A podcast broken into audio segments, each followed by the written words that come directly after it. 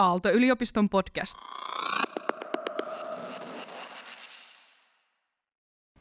Hyvät ystävät, filosofia systeemiajattelu 2022 sarjan ää, ajatusavaus niin on otsikoitu nyt ää, ajattelee itse kuuntelullisesti. Ja siinä on takana ehkä kaksi sellaista perusideaa ja, ja kantavaa peruspilaria, mikä kaiken kaikkiaan nyt jälkikäteen ajatellen tässä filosofian systeemattelun kokonaisuudesta, siitä oikeastaan lähtien, kun se alkoi 2001, niin on ollut. Vaikka se ei e- ehkä täysin kirkasta ollutkaan alun pitää, siis yhtäältä se periaate, että, että parempi ajattelu synnyttää parempaa elämää. Ja toisaalta, että meissä on sellaista hyvää, mikä ei näy päälle. Niin nämä kaksi perusajatusta yhdessä niin voi tarkoittaa sitä, että, että sun oma ajatus niin voisi olla äärimmäisen pienellä vaivalla toisenlainen, mutta sun kannalta, sun elämän toteutumisen kannalta, prosessuaalisesti pikkuhiljaa, niin kuitenkin tarkoittaakin semmoista puolen asteen tarkennusta siihen virittyneisyyteen, millä sun elämä lähteisi toteutumaan, niin tämän ajattelee itse kuuntelullisesti. Ajatuksen yhteydessä tarkoittaa muistutus siitä, että, että, että se ei ole ilmeistä, että mitä meidän sisältä nousevat ajatukset ja ajatusten kaiut, että mitkä pääsee läpi – mitkä pääsee keskiöön, mitkä pääsee semmoiseen rooliin, että, että sitä oikeastaan kannattaa seurata sitä ajatusta, mikä nousi esiin. Esimerkiksi siitä syystä, että voi olla, että, että siihen johonkin ajatukseen takertuu mukaan tai on suorastaan jonkun ulkoisten tahojen toimesta suunniteltu kytkeytymään mukaan. Jotakin ylimääräistä, ehkä jopa aika koukuttavaa sellaista – mikä lähtee sitten viemään sitä ihmistä, sinua, semmoiseen suuntaan ajatuksellisesti, jossa se, mikä olisi parempaa sinussa, sen sijaan, että se voisi lähteä toteutumaan enemmän sen jonkin ajatuksen kautta, mikä kautta siitä jostakin paremmasta, niin eh, saat jonkun asteisesti niin, eh, ei otetta, mutta yhteyden siihen, niin alhaisemmat voimat sinussa, niin lähtevätkin toteutumaan sen jonkin ajatuksen voimistamana, minkä joku ulkoinen taho nimenomaan ajatteli, että näin toimisi tässä tarkoituksessa. Siis jonkun esimerkiksi valheen, siis ei ainoastaan osatotuuden, valheen palveluksessa. Siis se ajatus siitä, että, että miksi ajattelu ajattelu on niin elintärkeää johtuu siitä, että meillä voi käydä noin. Et yksi mun yritysjohtajakaveri 90-luvulla, kun mun kiinnostus yritysmaailman työelämään, organisaatioiden todellisuuteen oli, oli käynnistynyt, varsinkin kirjan muutostekijä vaikutuksesta, mikä me ensi sen kanssa tehtiin. Niin mä haastattelin yhtä aika huomattavaa silloin yritysjohtajaa. Ja sitten kysyin, että, että mikä on tärkeää tuommoisessa sun tyyppisessä vastuullisessa hommassa. Niin sitten hän sanoi näin, että yksi keskeinen periaate on, että don't believe your own bullshit. Että älä usko sun omiin paskapuheisiin. Että tavallaan sellainen ihmisen sisäinen taipumus – niin ottaa omat ajatuksensa väärällä tavalla liian todesta, niin oli osa tämän kyseisen yritysjohtajan itse kuuntelua. Että hän oli huomannut sen, että, että jotkut äänet meikäläisen sisältä Voikin lähteä viemään oikeastaan, kun kokonaisuutta katsotaan, niin ihan dramaattisesti väärään suuntaan. Ja se kytkeytyy siihen toiseen mahdollisuuteen ja myöskin mun mielestä realiteettiin, että, että kun on jokin kokonaisuus, jokin äänien kuoro, niin se voi olla, että sä et kuule sieltä jotakin ääniä, sellaisia, jotka oikeastaan kannattaisi kuulla. Koska äh, siinä on niin paljon kovempia ääniä, kovemmin huutaviakin ääniä, itsestään enemmän numeroa tekeviä ääniä. Jos on mahdollista, että joku sitten pehmeämpi, hiljaisempi, vähemmän itsestään numeroa tekevämpi ajatus jää kaiken sen alle. Että aikanaan kun mä olin Helsingin kaupunginorkesterin Helsingin Filharmonian harjoituksessa ja seuraamassa Leif Segerstä. Mä olin silloin ylikapellemestari. Ja sitten mä keskustelin yhden muusikon kanssa. Niin hän sanoi näin, että, että, että, kun, että kun Leif kuulee ihan kaiken, että jos ajatellaan, että, että on sata soitinta, niin voi ajatella, että, että joku tietty soitin, joku tietty ääni hukkuu sen mun alle. Mutta tietenkin joku ää, huippukapellimestari voi silti kuulla ne eri äänet sieltä läpi erottuvasti. Mitä mahdollisuus kuulla erottuvasti myöskin semmoisia hiljaisempia ääniä sun oman ajattelun avaruuden sisältä on osa sitä ajattelee itse kuuntelullisesti ehdotusta, mistä tarkoituksessa niin mun tämän kevään kokonaisuuden yhteydessä niin mä toivon jollakin menestyksellä esiin nostama mahdollisuus käyttää kirjoja.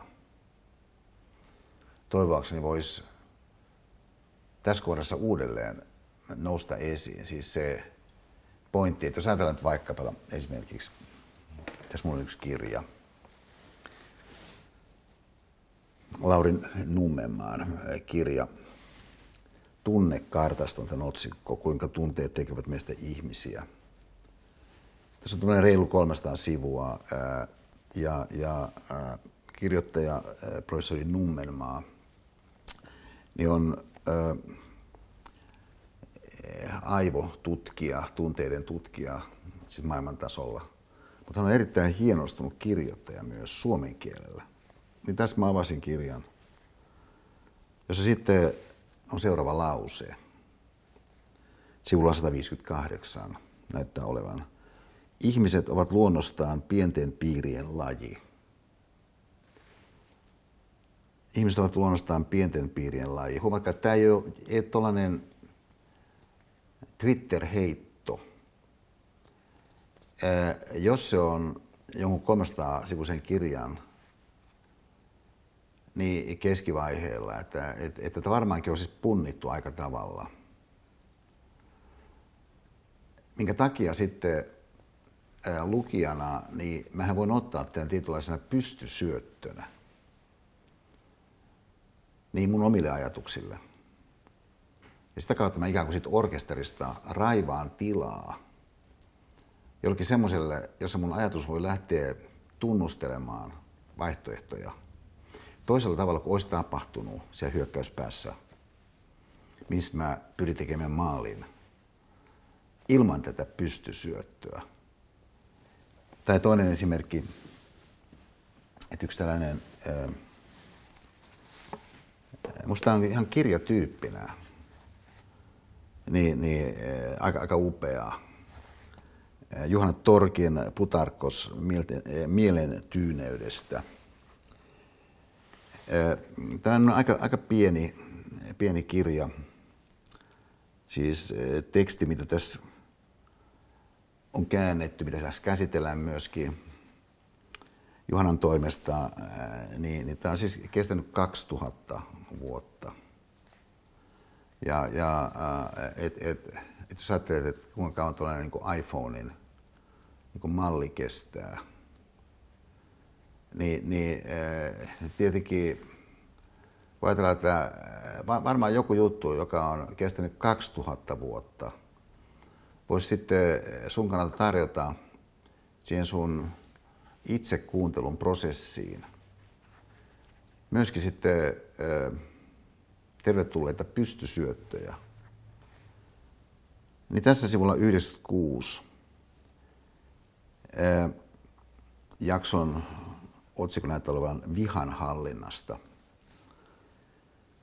Niin Putarkos kirjoittaa näin tässä Syhanan suomennoksessa, kun Filippos, siis tämä Filippos niminen henkilö, niin, niin ää, ei ole mulle mitenkään tuttu, eikä se ole tämän pointin kannalta, mitä me nyt yritetään ilmasta, mitenkään merkityksellistä. Kun Filippos oli hävittänyt Olyntoksen kaupungin, joku sanoi lainaus, samanlaisen kaupungin jälleen rakentaminen ei häneltä onnistuisi.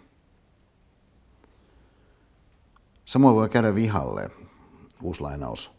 Osaat kyllä panna sekaisin tuhota ja lyödä maahan, mutta pysyttäminen, pelastaminen, säästäminen ja kestäminen kysyvät lempeyttä, armollisuutta ja itsehillintää. Pistäminen ja pureminen on muurahaisten ja parmojen hommaa. Siis tämä mahdollisuus kuunnella niin sun omaa lempeyttä, armollisuutta, itsehillintää sen kautta, että tällainen avaus syntyy jollakin hetkellä. Jos esimerkiksi jonkun kaupungin pommittaminen maan tasalle voi käydä sun mielessä ja tuoda samanaikaisesti mieleen jotakin vastaavanlaisia kaupungin pommittamisia maan tasalle sen jonkun saman toimijan toimesta. Niin on siis sellaista itse kuuntelua, jossa sä pääset sun omiin ajatukseen kiinni, niin eh, kirjan kautta. Mutta sen kirjan hahmotettuna jonakin sellaisena, joka tarjoaa sulle avauksen, tietynlaisen eh, rohkaisun tai tietynlaisen ehdotuksen, tietynlaisen semmoisen sysäyksen, jossa oleellista on, että oot valmiina sille sysäykselle. Että et siis pystysyötöllä merkitystä. Jalkapallossa, pystysyötöllä merkitystä. Jääkiekossa ainoastaan – jos se toinen pelaaja, jolle se syöttö on kohdistettu, on valmiina sille, niin tiedostaa sen mahdollisuuden, että tässä voikin olla pystysyöttö. Ja ää, tässä suhteessa siis se ää, prosessuaalisuus, tietynlainen kokonaisuuden kann, kanssa työskenteleminen, sun itses kanssa työskenteleminen, on se teema, mikä esittäytyy muistutuksena siitä, että, että aika lailla ilmeistä on, että siinä kokonaisuudessa, mikä sä ihmisolentona olet, siinä kokonaisuudessa, mikä sä ajattelijana olet, on yhtä ja toista sellaista hyvää, mitä sä et ole kyllä kovin paljon hyödyntänyt. Ja minkä puoleen voisi kääntyä, mitä voisi yrittää kuunnella. Myöskin sellaisten, eh, sellaisten teemojen, semmoisten vihjeiden, semmoisten ehdotusten osalta, jotka on paitsi eh, vähemmän ilmeisiä, jotka paitsi että ne eivät tule sulle välttämättä vastaan jostakin sosiaalisen median kanavasta esimerkiksi tai jossakin tilanteessa, missä tapaat sun tuttavia, niin sen lisäksi voivat olla semmoisella tavalla hienovarasia, että niiden kytkeytyneisyys toisiin sun ajatuksiin on se varsinainen pointti. Ja tästä syystä se, että sä saat sen eritellysti kuulumaan siinä sun omassa tajunnassa sen jonkin ajatuksen, niin ilman mitään koristedramatiikkaa, ilman mitään erityistä alviivausta, ilman mitään sellaista eh, pyrkimystä, missä eh, sä alleviivat ja otat tarkasteluun ainoastaan sellaista, mikä erottuu selvästi. Että sä haluatkin olla tekemisissä jonkin semmoisen kanssa, mikä on vasta kehkeytyen tulossa esiin. Niin on niitä mahdollisuuksia, mitä mä toivon, että filosofia systemaattinen kokonaisuus, niin mä sanon tämän vähän dramaattisesti, niin aina ruokkis sun kannalta. Että se antaisi sellaisen äh, alustan, sellaisen tilan, sellaisen huoneen, mihin sä voit astua ja käyttää sitä niin sellaisten ää, mahdollisuuksien esiviljelmiseen, joka siinä jossakin uudessa tilanteessa lähtee elämään sun kautta, niin jonakin kauneutena esiin, joka kestää lähemmän tarkastelun ja jotka myöskin kytkeytyy siis sun syvempiin ajatuksiin, jossa sun elämän kestävät periaatteet, niin kuin sä niitä oot pohtinut ja niin kuin sä niitä haluat eläviksi tehdä, niin voi elää ja kasvaa. Nyt kun kello on 15.15 .15 ja aloitamme tämän filosofian systeemiajattelun 2021 kolmannen luennon otsikolla äh, Helmikuinen kaulaliina, niin tämä kyllä oikeastaan ei ole joku sanaleikki, tämä otsikointi. Et, et siis kaiken kaikkiaan niin nämä otsikot, mitä, äh, mitä äh, mä muotoilin ja sitten tiimissä keskusteltiin, että tuntuisiko nämä hyviltä, niin nämä on kyllä oikeastaan aika pitkälti ajateltuja sillä ajatuksella, että se ajatus, mikä sillä ihmisellä, joka tulee siihen tilanteeseen, esimerkiksi eh, oven eh, helmikuinen kaulaliina kautta, niin eh, jollain tärkeällä tavalla lähtisi saman tien suuntautumaan jollain oikealla tavalla. Että tavallaan että ikään kuin se eteinen, mihin sä tulet, kun sä tuut siihen johonkin tilaan tai, tai, tai ehkä jonkun kotiin, että se, tavallaan se eteinen virittää. Ja, ja tässä suhteessa esimerkiksi voisi sanoa, että no mihinkä toi mahdollisesti voisi virittää, tuommoinen otsikko kuin helmikuinen kaulaliina. Niin yksi, mihin se voisi virittää, niin on johonkin oikeastaan aika tavanomaiseen. Et, et kysymyksessä siis ei ole jokin sellainen, joka liittyisi vaikka tohtorin tutkintoon.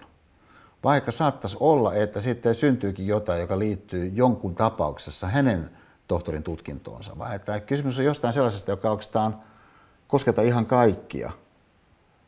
Joku helmikuu Suomessa koskettaa ihan kaikkia, samoin kuin sitten se myöskin mahdollisuus, että kun sä lähdet ulos, niin sä varaudut siihen, että on helmikuu Suomessa.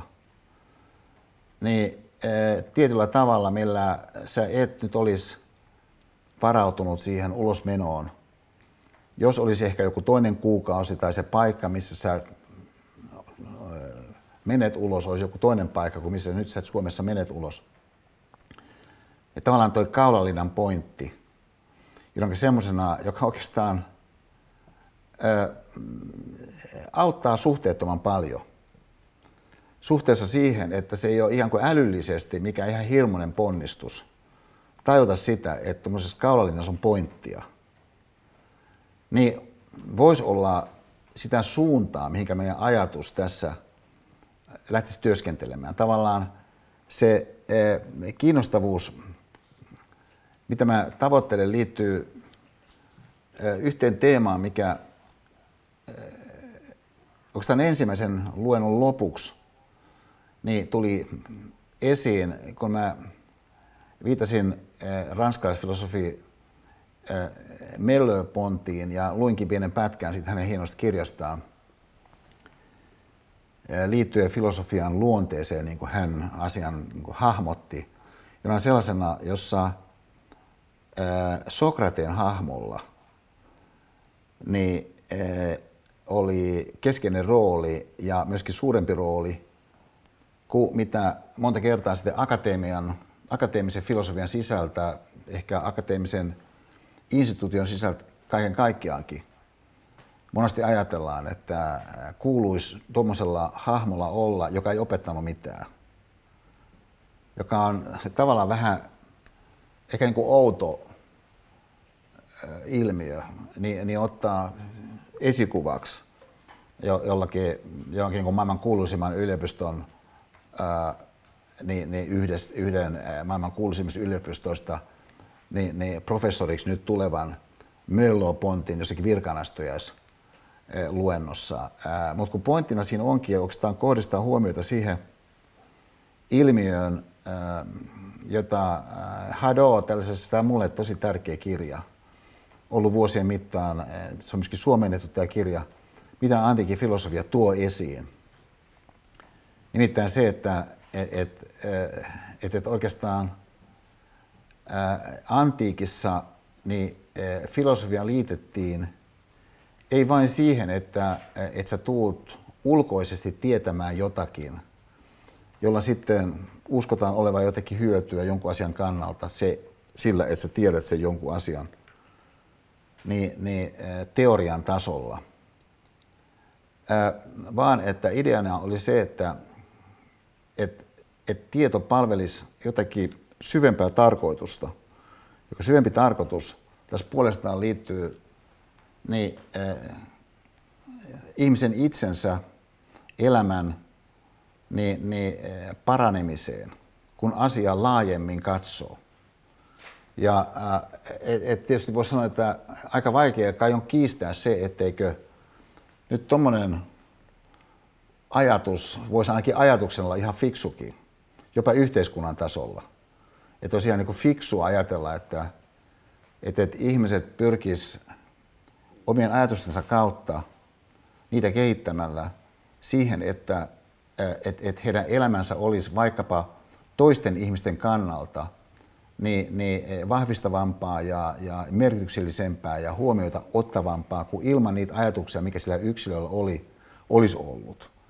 Ja, ja voisi sanoa, että varmaan aika monikin yhteiskunta voisi ajatella, että tuommoinen yhteiskunta on sellainen, että sitä kohti kannattaa ponnistella, mutta haasteena on kumminkin se, että jos se tapahtuu, niin yksilöiden omien ajatusten kehityksen ja kasvun ja uusiutumisen kautta ei ole mitään erityistä taetta, että tapahtuuko sitä tai jos se tapahtuu, minkälaisena sitä tapahtuu. Jonka takia, kun taas toisaalta on tiedossa yhtä ja toista sellaista, että mitä ainakin ihmiset tarvitsee, niin eh, selviytyäkseen elämässä erilaisia esimerkiksi teknisiä taitoja – niin tästä syystä niin lähellä on se kiusaus, että sitten päädytään siihen, että niitä erilaisia teknisiä taitoja, mitä ihan täysin varmasti tiedetään, että yksilöt tarvitsevat, heille sitä tarjotaan. Ja sitten vielä erikseen varmistetaan, että he ovat nyt sitten saaneet sen jonkun tietyn taidon, mikä ihan varmasti tiedetään, että he tarvitsevat. Erotuksena se, että ikään kuin henkilö lähtee suuntautumaan johonkin parempaan elämään kaiken kaikkiaan niin sisältää sitten sen lopputuloksen, että riski on, että oikeastaan se suuntautuminen johonkin kaiken kaikkiaan parempaan elämään, mun kannalta parempaan, kokonaisuuden kannalta parempaan, toisten ihmisten kannalta parempaan, niin oikeastaan unohtuu. Ja, ja, ja näin voi käydä sittenkin huolimatta, että jotkut siis kaikkien aikojen niin, niin arvokkaimpina vuosisatoja pidetyt tekstit, niin puhuu juuri tästä teemasta. Ja, ja et jos ajatellaan vaikka Juhana Torkin hienoja niin, niin, suomennoksia, tässä mä maininnut Senekan elämän lyhyydestä, niin nämä on nyt sellaisia tekstejä kuitenkin, esimerkiksi tämä elämän lyhyydestä – jota siis on satoja vuosia ihmiset lukeneet ja ainakin kokeneet saavansa siitä jotakin vahvistusta jossakin sen tyyppisessä pyrkimyksessä, mitä voisi nyt ajatella, että voisi kuvata pyrkimyksessä elää parempaa elämää. Siis erotuksena tietää, miten voisi elää parempaa elämää esimerkiksi. Tai ilman, että muotoillaan teoriaa siitä, että mitä olisi parempi elämä. Tai debatoidaan sen suhteen, että, että mikä on paras elä, paremman elämän määritelmä. Siis mitenkään väheksymättä sellaisiaan älyllisiä tavoitteita. Niin tämä ajatus siitä, että, että filosofia voisikin olla, siis tietty tämmöinen inhimillinen pyrkimys, mitä kutsumme filosofiaksi. Että se voisi ainakin niin kuin ymmärtää näin, että, että, että se olisi tuollaista henkistä harjautumista ja harjoittautumista kohti parempaa elämää niin sisältää sellaisen ajatuksen, että se voisi esimerkiksi koskea ihan ketä hyvänsä. Tässä mielessä siis se, että joku vaikka valmistelee väitöskirjansa, tai että et, et, jollakulla ei ole mitään aikomusta niin, niin, opiskella missään, niin korkeakoulussa koskaan, niin ei mitenkään erota näitä ihmisiä fundamentaalisella tasolla, koska kummankin elämä on heidän elettävänään kuitenkin. Ja näin ollen se mahdollisuus, että ihminen eläisi sen elämän, mikä hän on elettävänä, niin paremmin ihan niin kuin mahdollinen teema tuoda siihen piiriin, joka tässä tapauksessa nyt sitten niin Hadon mielestä niin, äh, oli, mihin filosofia alkuperäisesti kohdisti huomionsa.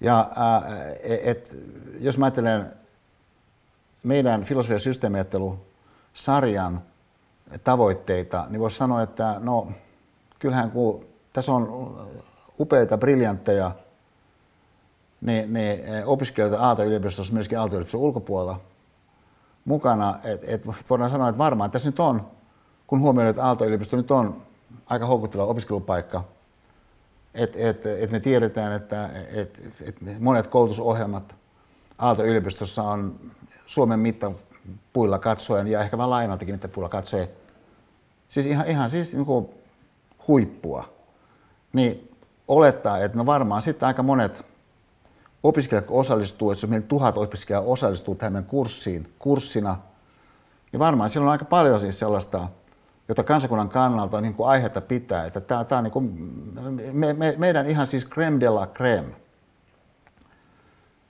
siis niitä ihmisiä, joista nyt ainakin halutaan pitää huolta. Koska kansakuntamme tulevaisuus niin on osaltaan näiden ihmisten käsissä, jos katsotaan vaikka 50 vuotta eteenpäin, niin kuin kansakunnan kannalta on aiheellista katsoa. Niin voisi sitten herättää senkin johtopäätöksen, että olisi ihan hyvä juttu, jos aika aikaisessa vaiheessa niin nämä ää, henkilöt, jotka tulee valtavalla tavalla, joskin tapauksessa kirjaimellisesti valtavalla tavalla kantamaan meidän kansakuntaa eteenpäin, niin olisi niin kuin ehkä hyvä juttu, että jos se niin kaiken kaikkiaan jo aluksi olisi lähtenyt suuntaamaan itseään niin sen elämän suhteen, mikä sitten tulee kantamaan joissakin tapauksissa valtavalla tavalla koko kansakuntaa eteenpäin, niin sitä omaa elämänsä eteenpäin. Niin semmoisella laaja-alaisuudella, joka nyt kuitenkin ihmiselle on mahdollista, myöskin sellaisella, joka ei nyt sen kummemmin oikeastaan tähtää mihinkään isompaa, niin kuin sanotaan, impaktiin. Mutta joka ehkä ajattelee, että, että on niin parempi elää niin merkityksellinen elämä, jos on pointtia, kuin joku, että elämä tuossa vaan ää, vasemmalla kähdellä ohi menneen. Pitenkään nyt sellaistakaan niin, niin, väheksymättä vaihtoehtona, mutta silti joku voisi ajatella, että, että kaiken kaikkiaan kyllä nyt meidän, meikäläisen kannattaisi ottaa siis se voimavarasto, mikä meikäläisen on käytössä, niin, niin mahdollisuuksien mukaan haltuun. Ja yksi sellainen voimavara, mikä sulla on osana sun voimavarastoa ihan siis täysin kiistattomasti, on sun kyky ajatella sun omaa ajattelua. Ja sen lisäksi sulla on myöskin kyky ajatella sitä, että no kuinkahan paljon sä käytät sitä äsken mainittua kykyä. Ja sitä kautta myöskin virittää sellaista sisäistä keskustelua, jonka sisältö on, että et, et, et, kuinka hyödyllistä niin tällaista pikkasen oikeastaan epämääräistä keskustelua sisällään kannattaa harjoittaa. Siis sellaista, mikä ei ihan selvästi saman tien päädy johonkin, joka on siis siinä mielessä filosofista, että se tavallaan pohdiskelee asioita toisaalta näin ja ehkä kuitenkin noinkin. Ja asettaa asioita toisessa yhteyteen ilman, että on mitään selvää yksilitteistä lopputulosta, joka siitä kaikesta tarjoutuu. Niin tässä ympäristössä niin mä toivon, että tämä meidän filosofinen systeemiajattelu kokonaisuus olisi niin, niin eh, jokaisen elämän elämisen ulottuvuudessa niin lopullisella tavalla niin, niin, eh, vahvistava. Lopullisella tavalla. Miten se voisi olla lopullisella tavalla vahvistava? No se voisi olla sillä tavalla lopullisella tavalla vahvistava, jos ihminen saisi tuosta äsken mainitusta ajatuksesta kiinni, niin että hän koki sen ajatuksen, mistä hän ehkä hetket sitten sai kiinni, sellaisen, että hei, tuosta ajatuksesta kannattaa pitää kiinni. Ja sitten kuvitelkaa, että hän onnistuisi pitämään siitä kiinni. Et siis nythän tietenkin on niin, että, että kun elämä tapahtuu kaiken aikaa jossakin hetkessä, niin vaikka saat jostakin ajatuksesta jollakin hetkellä kiinni, niin se ei taa, takaa sitä, että sinulla jotenkin säilyy se ajatus. Ja, ja että et se voi olla, että et, et yksi tällainen minimihavainto, mikä sulla tässä vaiheessa on itsestäsi, on, että et moni hyväkin juttu voi oikeastaan niin unohtua. Se tavallaan niin jää jotenkin toisten juttujen niin alle. No, jos mä ajatellaan, että no minkä alle meidän omana aikana joku hyvä juttu voisi esimerkiksi niin, niin, hautautua. Mä sanoisin, että no yksi juttu kyllä, minkä alle melko suurella todennäköisyydellä niin, niin sun tuollaiset vähän syvemmät, vähän henkilökohtaisesti niin, niin moniulotteisemmat ajatukset aika her- herkästi siinä arjessa, minkä alle ne hautautuu, on erilaiset namutarjoamat. Ja, ja että oikeastaan mä hätkähdyin tähän siis niin, niin, niin tässä pari päivää sitten, kun, kun mä sain tämmöisen, tämmöisen palautteen, tämä oli kiitokset filosofia- ja systemaattilusarjasta yhdeltä henkilöltä. Ja sitten, sitten hän kirjoittaa tämä, tämä henkilö näin, että seuraa filosofia- ja systemaattilukurssia nyt neljättä vuotta. Nostit esiin toisessa jaksossa toiston teeman – olen joka syksy odottanut uuden tuotantokauden alkua innokkaasti. Päätin toissa kaudella myös tulla kerran livenä kuuntelemaan Aaltosaliin. Koen tämän sarjan hyvin ainutkertaisena mahdollisuutena. Paikan päällä käynti oli hieno kokemus ja kättely kanssasi ovella jäi vahvasti mieleen, koska siinä tulee esiin mielestäni yksi tärkeä pointti, eli mahdollisuutemme ajatella – myös tehdä myös toisin, paremmin, poistuen uomasta. Ja näin ollen pääsen enemmän hereille ja saavuttamaan potentiaaliamme ja hyvän elämän. Myös olen huomannut, että ajattelun ajattelun ajattelu lisää suoraan onnellisuuden tunnetta ja fiilistä siitä, että kyllä kaikki menee parhain päin. Sitten jatkaa, mutta mä en tätä sen enempää käsittely, hän sanoo tässä muutamia kauniit sanoja, äh, niin mua koskee henkilökohtaisesti, mutta, mutta tämä kohta ehkä kiinnostava. Katsoessani sarjaa kaudesta toiseen olen mielestäni päässyt syvemmälle ja syvemmälle. Kiinnostus on toiston myötä vain noussut. Niin, niin äh, on ollut tunne, että myös sinä, Esa, olet mennyt koko ajan syvemmälle ja tuonut joka kausi kirkkaammin ja kirkkaammin pointtia esiin uusista kulmista. Haluan kiittää lämpimästi tästä kurssista. Ö, niin, mua hätkähdytti tässä se, kun mua hätkähdytti ihan tämä alku. Siis tässä on sellaistakin henkilö, joka vaan seuraa että, että luentoja, että tilaisuuksia. Ja hän on tehnyt sen verkon yli tähän asti. Sitten yhden kerran hän on tullut sinne saliin, kun äh, tilaisuudet järjestettiin siinä vaiheessa salissa – niin, niin neljättä, neljättä vuotta. Et, et tavallaan, no mä tiedän, että on ihmisiä, jotka äh, on tehnyt, kuten tämä kirjoittajakin on tehnyt. Mutta mä tavallaan vähän hätkäydytti se, että näin on. Äh, kun mä huomasin, että, että aika monia juttuja, sehän oli tämä yksi ilmaisu, mitä hän käytti, niin, niin tuotantokausi. Että, että kyllä, kyllä monet seuraa jotain tiettyä äh, TV-sarjaa, niin, niin useita tuotantokausia – jos sanoo, että joo, joo, mutta ne on niin kuin erilaisia, no onko se, kuinka erilaisia ne on? Ja, ja että kuinka erilaisia ajatuksia sulle niin kuin tosiasiassa herää? Et varmaan siellä on niin erilaisilla paikoilla jotkut episodit kuvattu. Ehkä, ehkä eri henkilöhahmoja jossakin suhteessa, jotakin uusia käänteitä jossakin juonessa. Ihmisten välisissä suhteissa niiden hahmoja, jotka siinä on kuvattuna. Totta kai siinä on kaikenlaista erilaisuutta. Mutta kuinka erilaisia itse asiassa on sun omat ajatukset? Se on ihan mahdollinen asia ajatella. Niin tämä mahdollisuus siis meille, niin kääntyä jonkun sellaisen voimavaraston meissä puoleen, joka kyllä ei ole namumaailmaa. Niin tämä on pysyvästi meillä mahdollisuutena, mutta yhtä pysyvästi sulla on se uhka, että sä liuut namumaailmaan niiden sun ajatusten kanssa.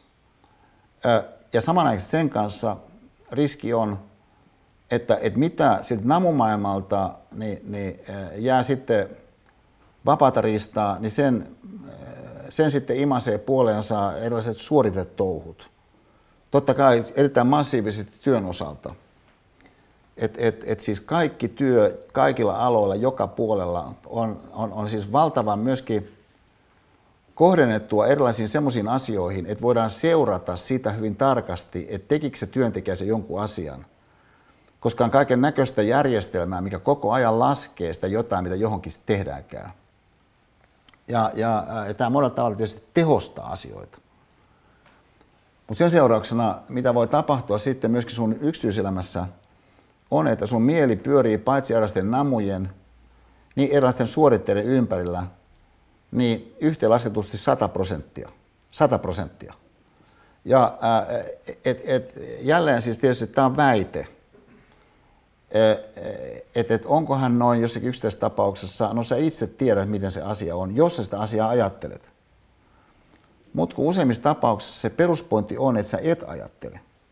Etkä luo sellaista tilannetta, missä ikään kuin voisit sattumata tulla sitä ajatelleeksi.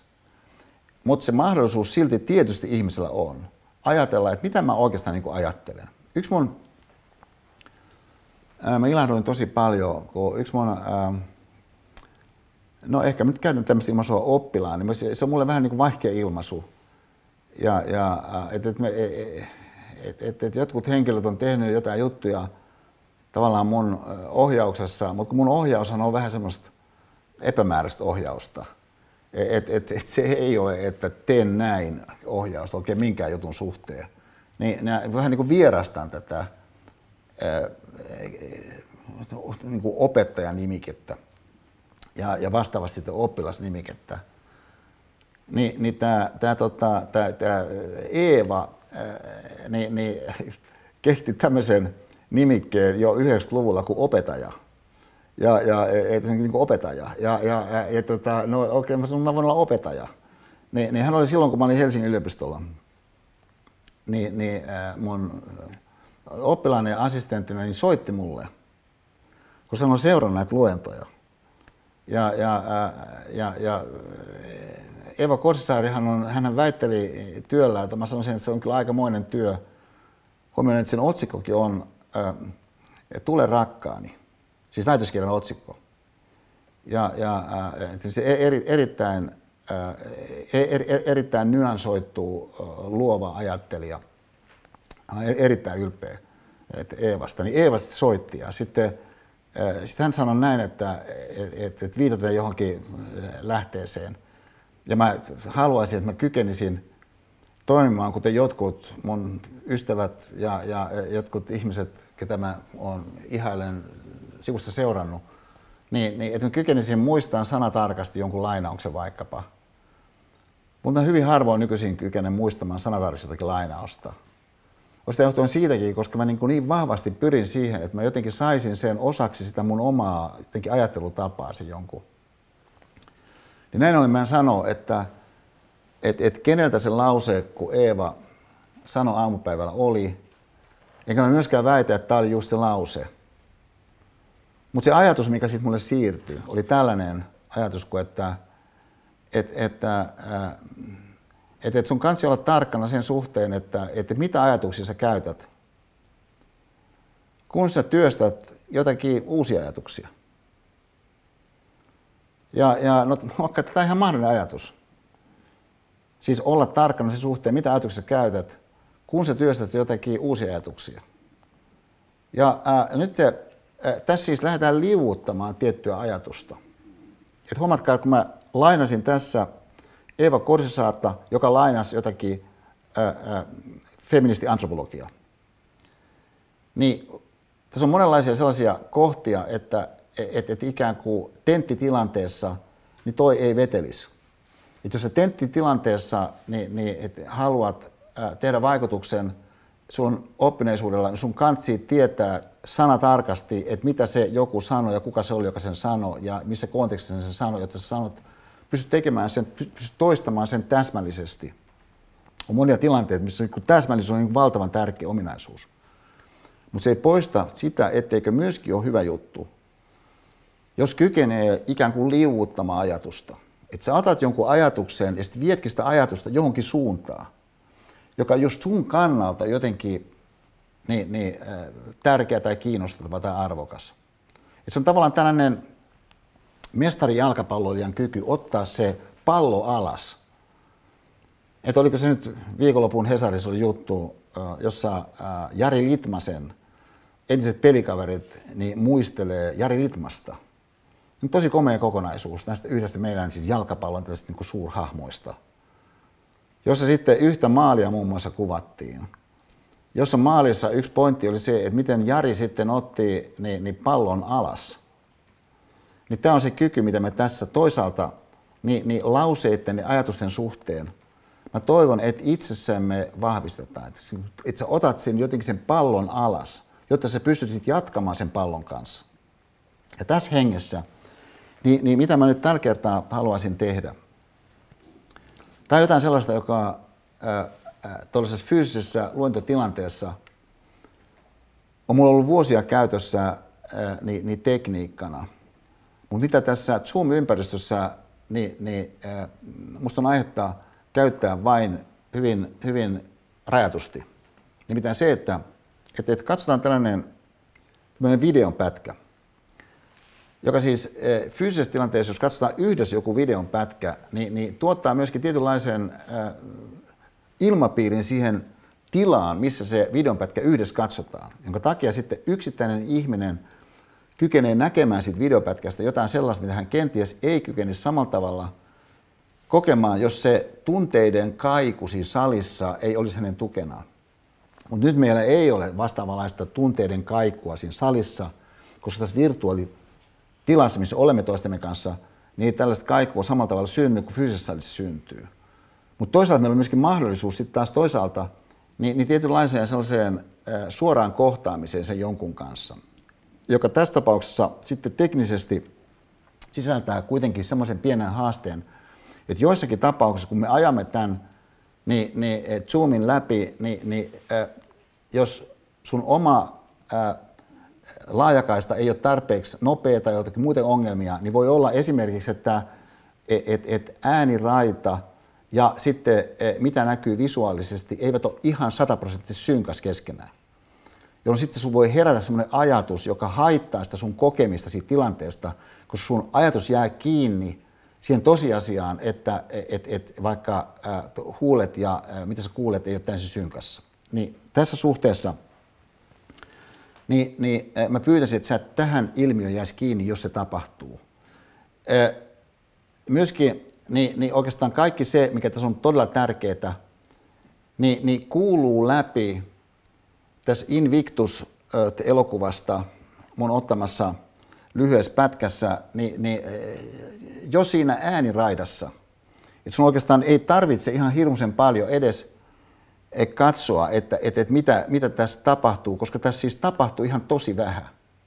Että, että jos me tapahtumallisesti kysytään, no mitä, mitä siinä nyt oikeastaan siitä tapahtuu, niin, äh, niin mitä siinä tapahtuu on, että, että kun tämä episodi sijoittuu niin Etelä-Afrikkaan 90-luvun alussa ja siihen historialliseen tilanteeseen, jossa Etelä-Afrikka oli sensaatiomaisesti yhtäkkiä, niin, niin repinytkin itsensä irti niin apartheid-järjestelmästä. Se oli aivan siis henkeä salpaavaa.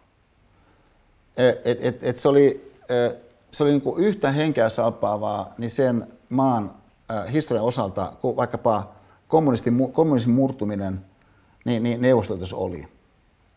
Aivan ällistyttävää. Ja, ja no, sitten se johti siihen, että Nelson Mandelasta – tuli maan ensimmäisissä vapaissa vaaleissa maan presidentti. Niin, niin tilanteessa, missä hän oli sitä ennen ollut lähes 30 vuotta, niin vankilassa.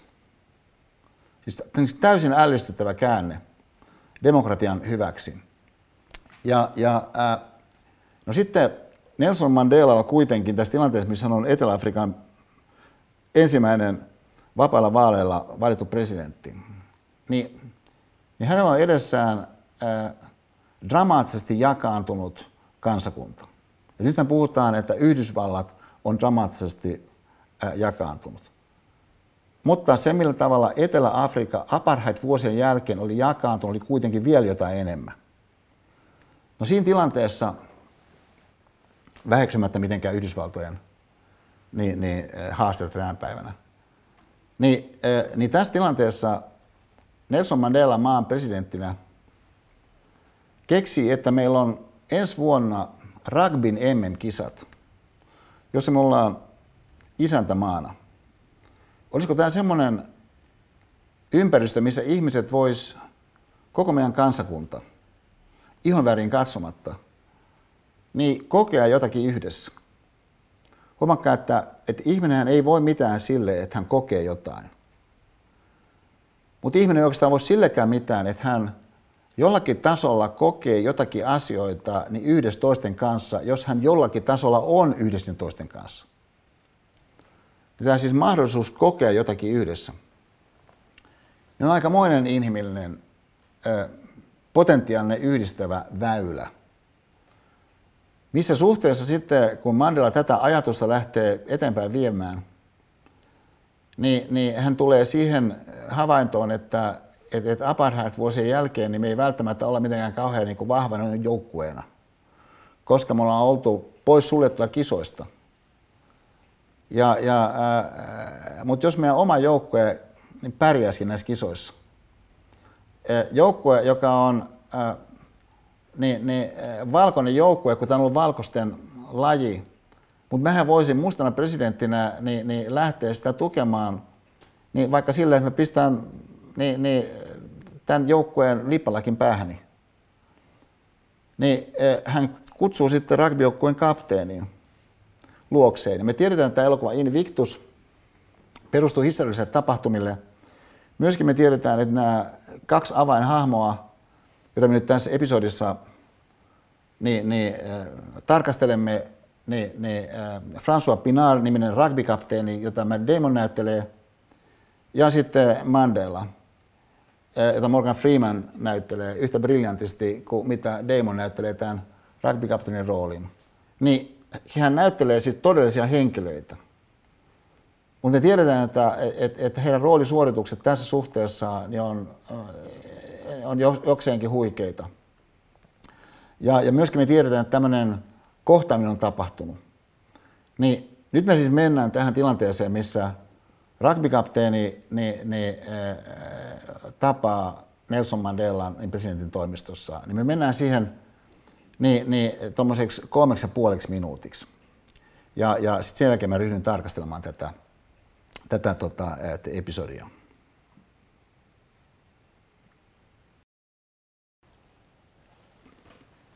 Okei, mä pysäytän tuohon. Tota, nyt te, tämä, tämä kokonaisuus, mikä me nähtiin, niin, niin siinä voi ehkä, ehkä erottaa viisi erillisosiota, jotka kestää jokainen vajaan minuutin. Ja, ja josta ensimmäinen on niin, niin kohtaaminen ehkä, jos haluttaisiin se sanallisesti nimetä, sisältää myöskin sitten tällaisen äh, sivutilanteen, äh, jos, jos tämä Rova Brits-niminen lady niin, niin tuo sinne teetä niin, niin presidentin, kanslia, presidentin työhuoneeseen. Niin yksi episodi ja sitten ulkoisesti puhuen, sitten toinen on keskustelu, kun ovat istuneet alas. Ja, ja, ää, ja sitten ehkä, ehkä kolmas on, kun Mandela siirtyy siihen sohvalle lähemmäksi vierastaan ja ikään kuin nostaa sitä sävellajia. Ja, ja ja niin kuin sy- syntyy tällainen jo, jo, jollakin tavalla ää, niin se sibeliaaninen nousu, joka kuitenkaan ei oikeastaan pääty minkään selkeäseen johtopäätökseen mistään. Ja sitten vielä edellisenä episodina, kun rabikapteeni kävelee autolleen, jos sitten hänen kihlattunsa häntä odottaa, kiinnostuneet, mistä he keskustelivat ja, ja, ja, ja sitten rugbykapteenille siinä istuessaan kun selviää jotain, että mitä se itse asiassa tapahtuu. Niin, niin, niin, niin, kuin, niin kuin tällaiset komponentit, joista voisi sanoa yleisellä tasolla, että no mikä tuossa edellyttää esimerkiksi tohtorin tutkintoa. Ja, ja että, että mikä kohta tuossa on sellainen, että, että ää, se, se ja se ää, valmennuskurssi siellä ja siellä, niin on niin kuin hyödyksi, jos ihminen haluaa noin tehdä. Niin tuo esiin tämän kaulahuivi-asian. Ja, ja et, et, et, et kun tiedetään taas historiallisesti, että tässä lähti käyntiin jotain sellaista, joka, joka, joka sitten niin kuin johti niin, niin siihen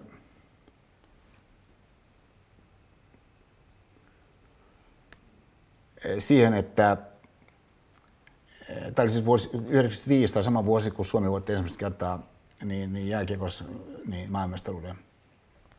Niin, äh, niin, niin vastoin ennakkoveikkauksia Etelä-Afrikan raivastiensa loppuotteluun, jossa odotusten mukaisesti niin, niin Uuden-Seelannin lyömätön joukkue on vastassa. Niin, niin selvänä ennakkosuosikkina. Mutta sitten jatkoajalla kuitenkin niin niin mm, Etelä-Afrikka voitti. Ja, ja äh, niin kuin kuvista näkyy, niin, niin tämä todellinen pienaaro on niin tosi suuri. Että et vaikka Mandelakin on 185 senttiä, niin tämä on niin kaksimetrinen tämä todellinen pienaaro. Ja, ja varsinkin tämä alempi kuva liikuttaa minua oikeastaan tosi paljon.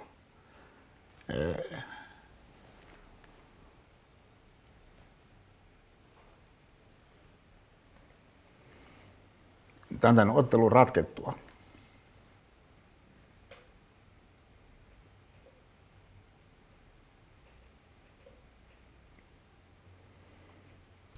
Jolloin tämä rugbykapteeni,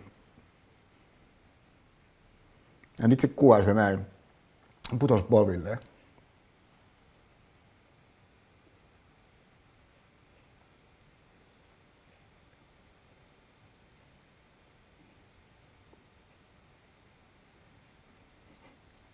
ja muut kaverit tuli hänen ympärilleen.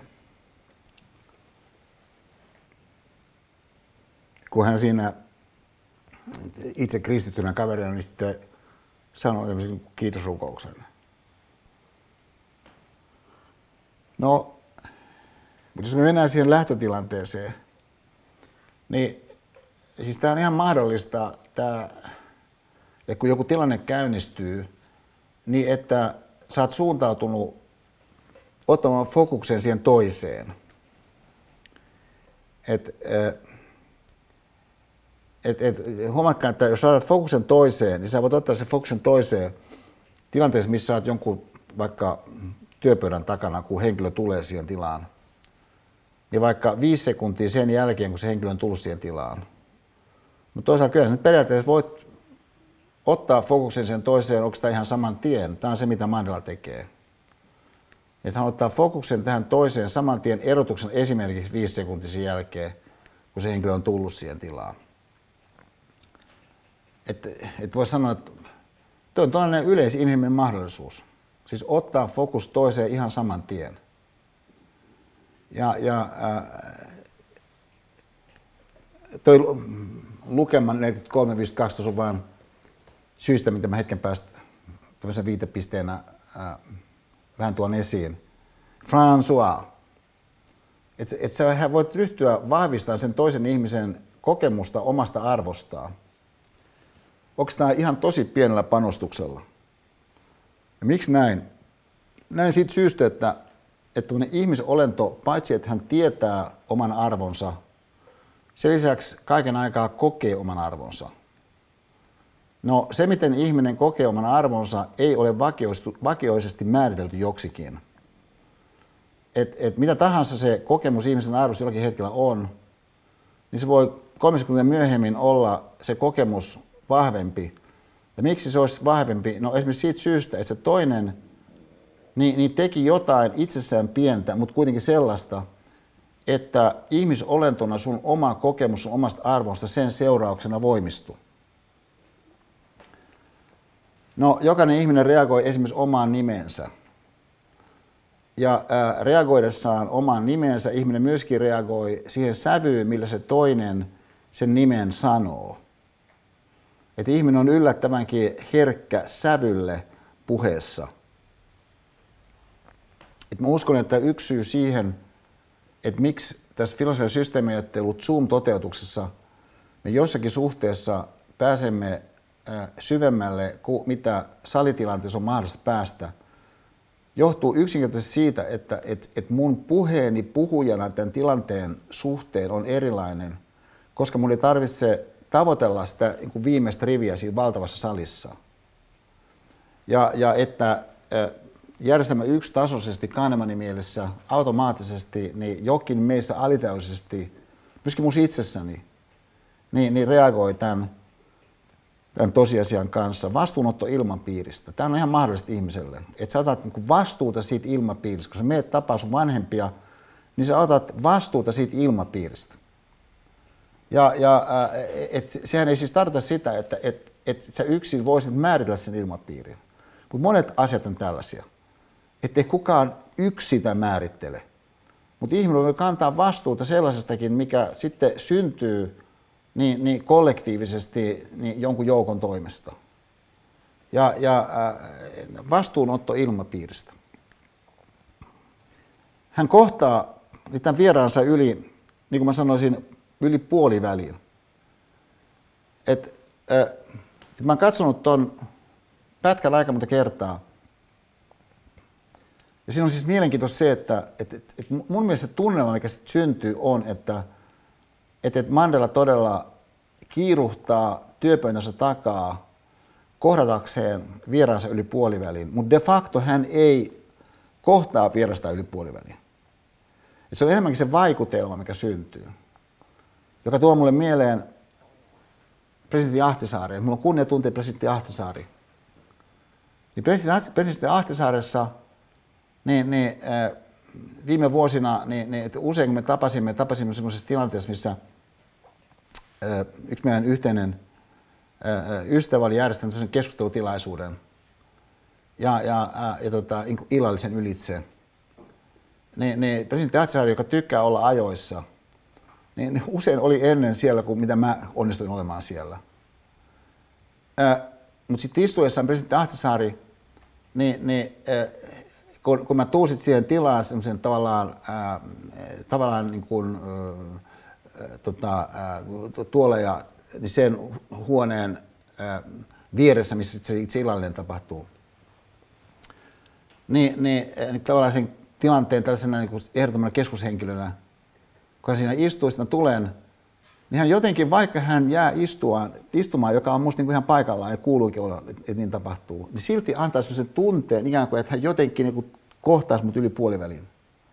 Siis jotenkin siinä tavassa, millä hän niin kuin heti silmillään tervehtii ja, ja, ja, ja sitten sit niin on ikään kuin sen olon, että hän on niin kuin nousemassa siitä tuolista. Ja, ja, ja, ja sitten kun, äh, sit kun mä kuitenkin kiirryn siihen, että hän ei tarvitse nousta siitä tuolista, niin, niin sitten niin ojentaa sen kätensä sillä ikään kuin hakkien sille vauhtia. Niin on tällainen inhimillinen mahdollisuus. Siis kohdata toinen yli puoliväliin, joka taas se, että toteutuuko se sun osalta jossakin tilanteessa, niin varmaan heijastelee sitä, että no missä, mitä sä oot ajatellut, että no tuommoinen ajatus on oikeastaan niin kuin hyvä ohjaava ajatus tilanteisiin nähden. Että sä oot ikään kuin ajatellut se jo ennakolta, että, että että sä tavallaan mentaali harjoitellut sen jonkun asian. Et, et, et on yksi juttu se, että et, et, et tuomari viheltää ja, ja kiekko on siinä niin kuin, ä, aloitusruudussa ja niin kuin ratkaiseva rankkari lähtee. Niin, niin että et sulla ei ole enää niin kuin aikaa nyt harjoitella. Et sun täytyy nyt vaan niin kuin vetää, mutta jos sä oot jo ennakolta ajatellut kuitenkin tarpeeksi, kasvaa todennäköisyys, että sä pystyt tekemään sen rankkariin, niin kuin se kuuluu tehdä sen rankkariin. Tai mitä sä niin kuin itse pystyt parhaimmillaan tekemään sen jonkun jutun. Siis kohtaa toinen yli puolivälin. Ö, teemana. Niin tähän ö, meidän helmikuisen kaudallinen liittyen, niin tuo toisen tällaisen ö, henkilön, ö, jättiläisen, niin, niin ö, mun omasta henkilöhistoriasta, niin mulle mieleen, sikäli, että kun mä olin alkanut opiskella teoreettista filosofiaa Helsingin yliopistossa vuonna 1972. Niin, niin kuin mä sanoin aikaisemmassa luennossa, niin se oli ihan valtava se, jälkikäteen ajatellen, se, se niiden ajattelijapersonaalisuuksien suuruus, ketä siellä oli silloisella Helsingin yliopiston laitoksella. Ja, ja, ja tota, yksi näistä jättiläisistä, ketä siellä oli, niin oli sitten akateemikko Geho von Richt, joka akateemikko Geho von Richt oli ollut Wittgensteinin seuraaja Cambridgein yliopiston filosofian professorina. Ja, äh, mutta joka sitten jätti sen Cambridgein yliopiston filosofian professuurin, koska hän koki, että et, et hänen tehtävänsä kuitenkin viedä Suomea eteenpäin. Ja, ja äh, sillä oli muitakin syitä, mutta tämä oli niin keskeinen syy, että et, et, teki niin kuin aikamoisen niin ratkaisun siinä, mutta se hänen tällainen äh, suomenruotsalainen aatelissarmi, se on niin kuin ihan valtavaa, sanoo jokainen, joka on tavannut Georg Richtin. Niin äh, sitten kun mä olin julkaissut kirjan Punk Akatemia, niin äh, vuonna 80, äh, niin mä olin siis 27V. Mutta mä olin silloin jo ollut monta vuotta siinä, niin, niin että ensin tutkimusapulaisena, äh, jakaen niin, niin työhuoneen, jossa toisella puolella sitä työhuonetta niin työskenteli Geo von Richtin henkilökohtainen assistentti. Näin ollen mä olin koko ajan tavannut akateemikkoa sillä läpi vuosien ja sitten äh, mä olin siellä ollut äh, tuntiopettajana ja, ja, äh, ja, ja tota, tutkimusassistenttina ja niin päin pois. Ja, ja että olimme tulleet tietyllä tavalla siis niin kuin tutuiksi siinä niiden vuosien mittaan. Mutta mä olin siis 27 V, sitten mä julkaisin kirjan Punk Akatemia, joka oli aikamoinen kuitenkin niin kuin tapahtuma sen aikaisessa Suomessa – ja, ja sellainen siis, no se oli kirjallinen pamfletti.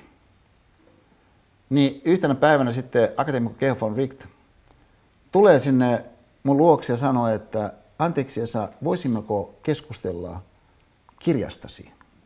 Ja hän puhuu oikeastaan mistä tahansa puhuu, niin sillä on sellainen, sellainen kunnioittava arvokkuus kaiken aikaa, ja jokaisessa yksittäisessä lauseessa. Ja, ja, ja näin me päädyimme sitten se on semmoinen alakerrassa sellainen ruokala ja sitten siellä sellainen pikku kabinetti, niin sinne kabinettiin kahville keskustelemaan Esarisen kirjasta ja Jan Blumsetin kirjasta niin, niin, äh, Punk Akatemia. Ja sitten mä niin kuvailen sitä kirjaa, että, että, että, että, että siinä pyritään tietynlainen äh, henkinen vaihtoehto tuomaan sille vaihtoehdolle, mikä näytti olevan vallitseva Eh, niin suomalaisessa kirjallisuudessa ja ehkä kulttuurielämässä laajemmalti. Et se oli tällainen niin kuin, tietynlaisen vaihtoehdon maailman eh, esiin avaaminen. Eh, hyödyntäen sitä, mikä silloin niin oli punk-liike ja punk-rock ja niin sanottu uusi aalto. Ja sitten jossakin vaiheessa Georg von Richt, joka kaiken aikaa hyvin kiinnostuneesti, uteliaasti, myötäelävästi oli seurannut sitä, mitä mä kuvasin tästä kirjasta – sanoi, että onko siis oikein sanoa, että kysymyksessä on eräänlainen tanssimusiikki. Ja, ja, ja tota, ihan maatava äh, mahdollinen näkökulma. Ja, ja, äh, mutta siinä oli tämä elementti, että et, et Geho von Richt oli kiinnostunut äh, niin, niin mun ja Jannen niin, niin Punk Akatemia – pamfletista, niin se oli kyllä aikamoinen tällainen helmikuinen kaulahuivi. Ja, ja jossa myöskin sit oli oleellista se, että et, et se oli von Richt, joka tuli yli puolivälin. Että hän niin erikseen niin, niin, teki jotain synnyttääkseen sen tilanteen, minkä seurauksena sitten niin, niin, 40 vuotta myöhemmin mä edelleen koen, että mä jotenkin niin, niin, valmiimpi talvipakkasiin niin, äh, niin tämän kohtaamisen seurauksena. Ja että et Mandela-prinsiippi, että kysy toiselta, niin hänestä, että et välitä hänen todellisuudestaan. Tell me François, how is your ankle? Siis äh, tässä DVD-versiossa niin se fokus toinen, eli kun rapikapteeni astuu sisään siihen tilaan, niin se on ajassa 43.52. Mutta ajassa 44.06, niin Mandela kysyy näin. et, et, et voisi sanoa näin, että et, et, äh, okei, okay, 14 sekuntia, että et 14 sekuntia sisään johonkin tilanteeseen, niin sä nyt jo kysyt siltä toiselta jotain sellaista, jolla on niin merkitystä hänelle. Ja miten sä osaat sen kysyä? Siis rugby-kapteeni on hämmästynyt tästä kysymyksestä. Hän ei varmaankaan niin odottanut tätä kysymystä. Mutta Mandela jatkaa siinä saman tien, että I was told it was hurt. Told. Siis hän on kysynyt niin, niin rugby koskien jotakin jo ennakolta, joka on ihan ihmiselle mahdollista. Jos osoitat kiinnostusta. Ja, ja et oikeastaan mä en seuraa kauheasti rugbya. Ja, ja, et, et, et mikä mahtaa olla meidän mahdollisuudet. Hän on saattanut kysyä vaikka aamulla, kun hän on ollut jossakin aamulenkillä, niin siinä mukana olevilta salaisen palvelun kavereilta, että mitkä on meidän mahdollisuudet kisoissa. Ja että mun tulee mielenkiintoinen iltapäivä, kun Pinar tulee tapaamaan mua. Mutta mitkä on meidän mahdollisuudet kisoissa? Sanokaa nyt rehellisesti. Ja siinä on varmaan sitten joku, joka seuraa ihan tosi, tosi tarkasti, joka sanoo sitten, että herra presidentti, meillä on tietyt mahdollisuudet, ehkä kolmen parhaan joukkoon. Et jos todella onnistumme, meillä on mahdollisuus kolmen, kolmen parhaan joukkoon. Ja, ja et, et Uusi-Seelanti ylivoimainen ennakkosuosikki tietenkin. Et kukaan ei pysty pysäyttämään heidän hyökkäyslinjaansa. Ja, ja et, et se, siis kun se näyttää kerta kaikkiaan voittamattomalta, heidän nykyinen kokoonpanonsa. Mutta meillä ehkä on mahdollisuus kolmen parhaan joukkoon. Harmi vaan, kun Pinar satutti sinä ja siinä pelissä nilkkansa, koska hän on niin hieno kapteeni. Niin, niin siis aina on sellaisia ihmisiä, jotka, jotka kertoo sellaisia lähteitä, jotka kertoo sulle jostain, jos sä oot kiinnostunut jos sit jostain, mutta sun ei olla kiinnostunut sit jostain. Ja, ja et, et, et, et oikeastaan, jos mä ajattelen nyt viistä ensimmäistä näkökohtaa, siis fokus toiseen, jos kysytään, miksi ihmiset ei ota fokusta toiseen, niin mä sanoisin, että keskeisimmät syyt siihen, miksi tämä logiikka ei käynnisty, ei ole se, etteikö sillä ihmisellä olisi kapasiteettia sitä käynnistää, vaan siitä, että hän käyttää sitä kapasiteettia semmoisella tavalla, että se, se, se käyttötapa tekee mahdottomaksi sen, että hän de facto tulisi sitä käyttäneeksi semmoisella tavalla, että esimerkiksi hän päätyisi kysymään 14 sekunnin kohdalla jotain siitä toisesta. Semmoista, millä on niin merkitystä. Aidolla, paneutuvalla tavalla. Ja joka tässä on tietysti tällainen sisäänrakennettu premissi, että, että kaikki mikä tapahtuu, tapahtuu jollakin niin kuin tärkeällä aidolla tavalla. Ja tässä suhteessa näiden mestarinäyttelijöiden roolisuoritukset on niin kuin valtavan hienot. Ja miksei käynnistyslogiikka? No ensinnäkin siitä syystä, koska useimmissa tilanteissa niin tämä ykköskohta jo niin, niin muodostaa kompastuskiven, koska, äh, koska sinulla voi olla esimerkiksi joku semmoinen tekeminen meneillään, joka tekeminen meneillään niin, niin pitää sut otteessaan niin, että se on niin kuin ihan mahdotonta katsoa sitä uutta asiakasta, kun tuli sisään, koska sä oot kassalla sen jonkun nykyhetken asiakkaan kanssa. Et vaikka sä pystyisit aivan hyvin jatkamaan sen nykyhetken asiakkaan kanssa siinä kassalla, niin samalla silmilläs viestiä sille uudelle asiakkaalle, että, että kiva kun tulit, että, että, että, että mä oon tässä, jos, jos mun auttaa, ja, ja mut, mut, mut, niin kuin huomaa, että mulla on meneillään tämä kassatapahtuma tässä. Että ihminen voi ton tehdä, että tavallaan antaa sille toiselle silmillään niin, niin, niin, niin sellaiseen eh, tervehdykseen, minkä seurauksena niin, niin, äh, niin hän, se uusi asiakas tässä tapauksessa, niin eh, kokee, että hänet on huomattu.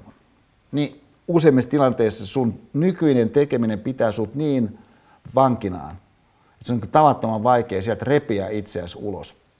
Ja toinen syy on se, että koska sä pyörit niin itsesi ympärillä, nyt tämä on aivan valtavan tärkeää et, et, et siis täydellisen kiistaton meidän omana aikana se tunnusmerkki, että on kaikenlaisia sellaisia ulkoisia tekijöitä, jotka aiheuttaa sen, että ihmisen kiusaus pyöriä itsensä ympärillä, niin on aivan uusi mittakaavoissa siihen nähden, että se on koskaan ollut. Ja, ja et, et, et, et, et, siis ihmiset aivan siis kokee luontevana niin valokuvat, joita omaan niin varvastaa. Et, et jos, jos siinä on joku niin mohiitto vieressä – jossakin semmoisessa paikassa, että niin kuin jollakin tavalla tämä niin oletaan olevan kiinnostavaa. Sun varvas. Ja, ja, ja, ja, ja, siis, ja nyt mä niin väheksy siis sitäkään. Että, että kaikenlaista on sellaista, mikä jollakin tasolla vie asioita eteenpäin, mutta kun niitä lasketaan yhteen, niin tullaan semmoiseen lopputulokseen, että sä pyörit itses ympärillä. Mutta se ei ole se, mistä Mandela tässä antaa meille esimerkin. Ja kohta yksi kertoo tämän saman tien, fokus toiseen. Erotuksena fokus suhun itseesi tai johonkin sun omaan tekemiseen. Kiitollisuus. Et nyt äh, tällainen äh, muoto, minkä kiitollisuus voi saada, voi olla se, että henkilö sanoo jotakin.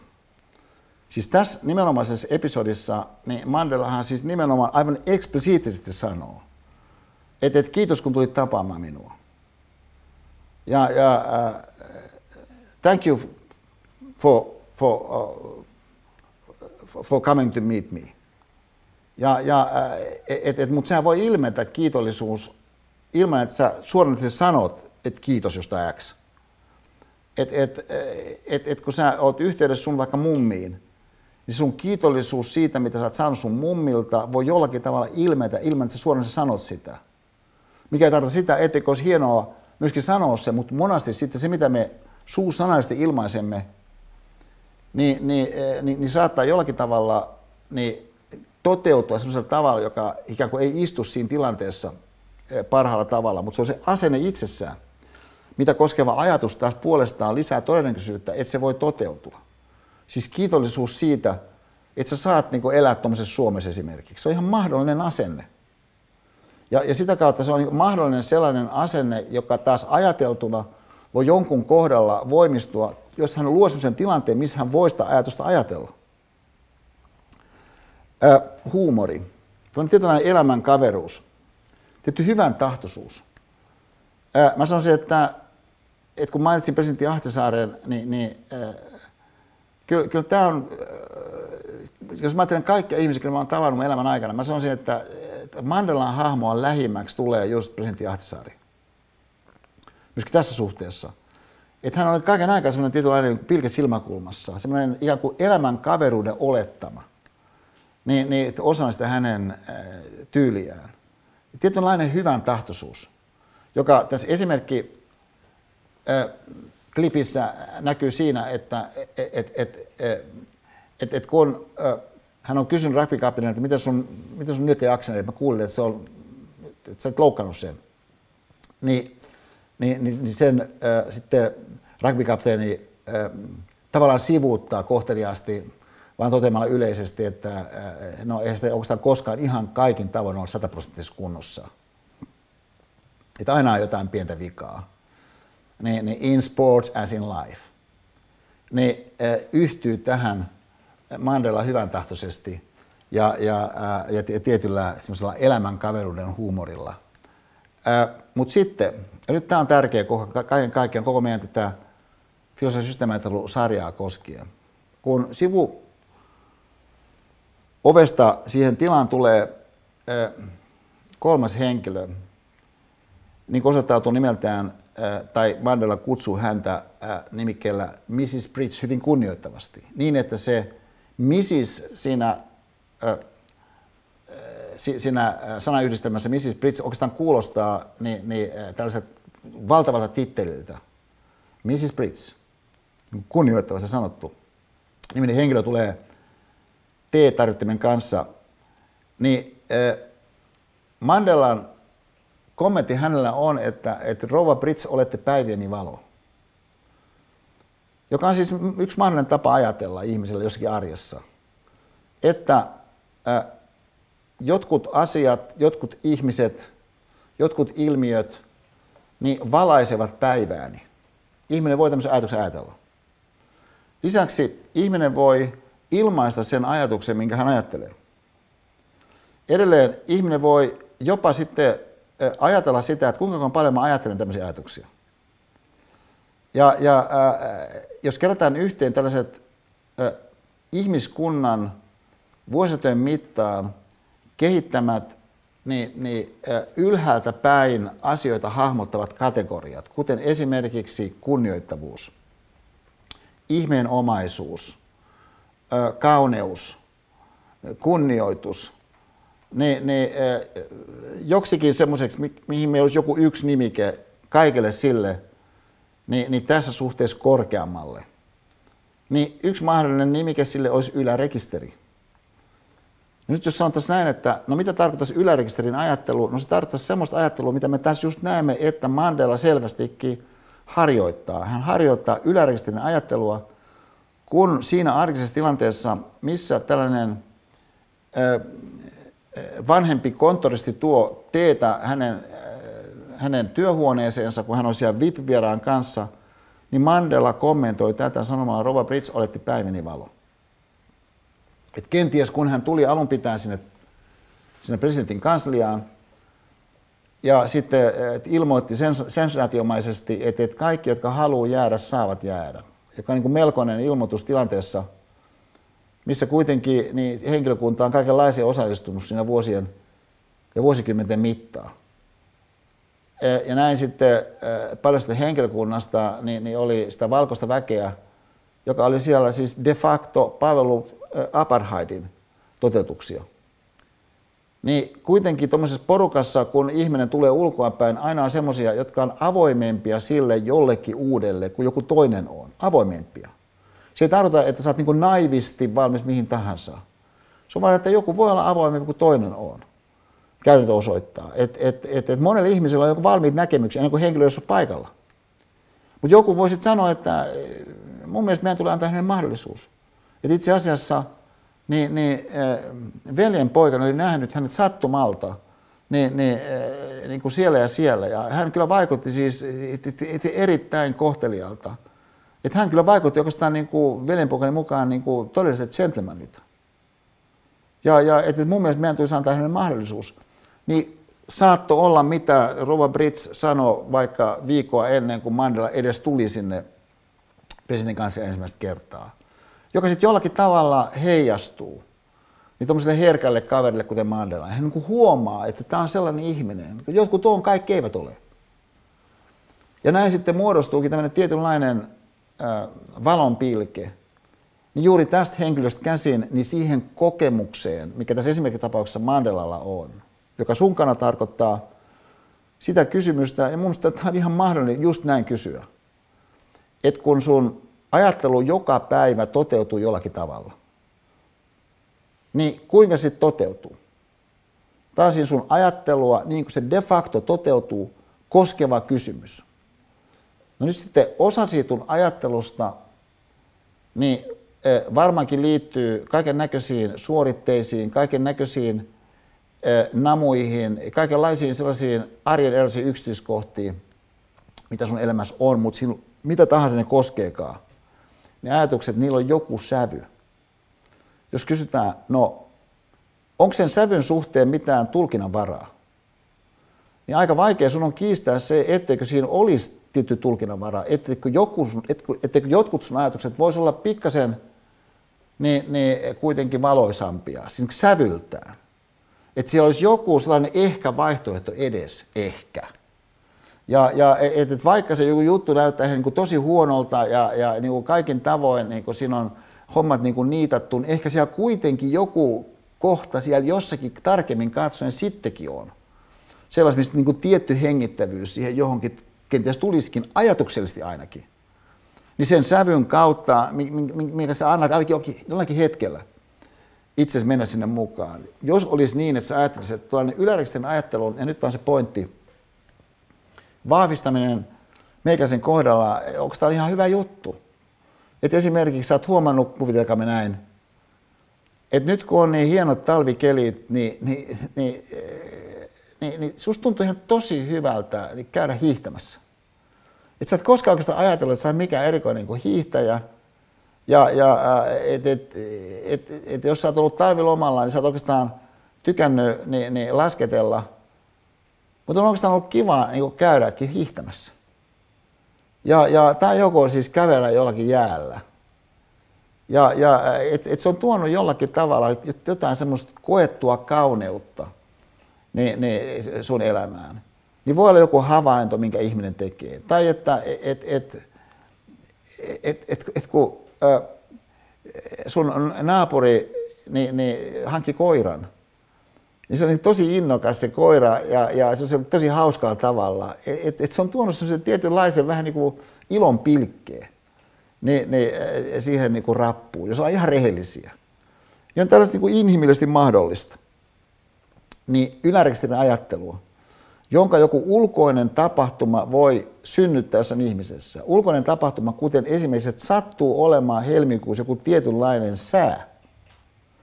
Ja sitten sulla sattuu olemaan jotkut vanhat sukset jossakin. Ja sitten sattuu olemaan niin, että et, et, et erilaisista syistä se joku sun työpaikka tai opiskelupaikka onkin suljettu niin, että sä oot tosi paljon siellä sun kämpillä. Näin ollen on tietynlainen tällainen halu sun lähteä sieltä vähän niin uloskin. Ja, ja kun toisaalta ihminen helposti, kun hän lähtee, niin haluaa kuitenkin tehdä jotain, niin, niin tästä syystä tulit kokeileeksi niitä niin kuin suksia. Et kun siinä kuitenkin on siinä lähellä jossain, sä asut Vantaalla vaikka, niin, niin, niin oikeastaan semmoinen niin kuin hiihto latu siinä niin kuin aika lähellä, niin miksi nyt voisi vähän kokeilla?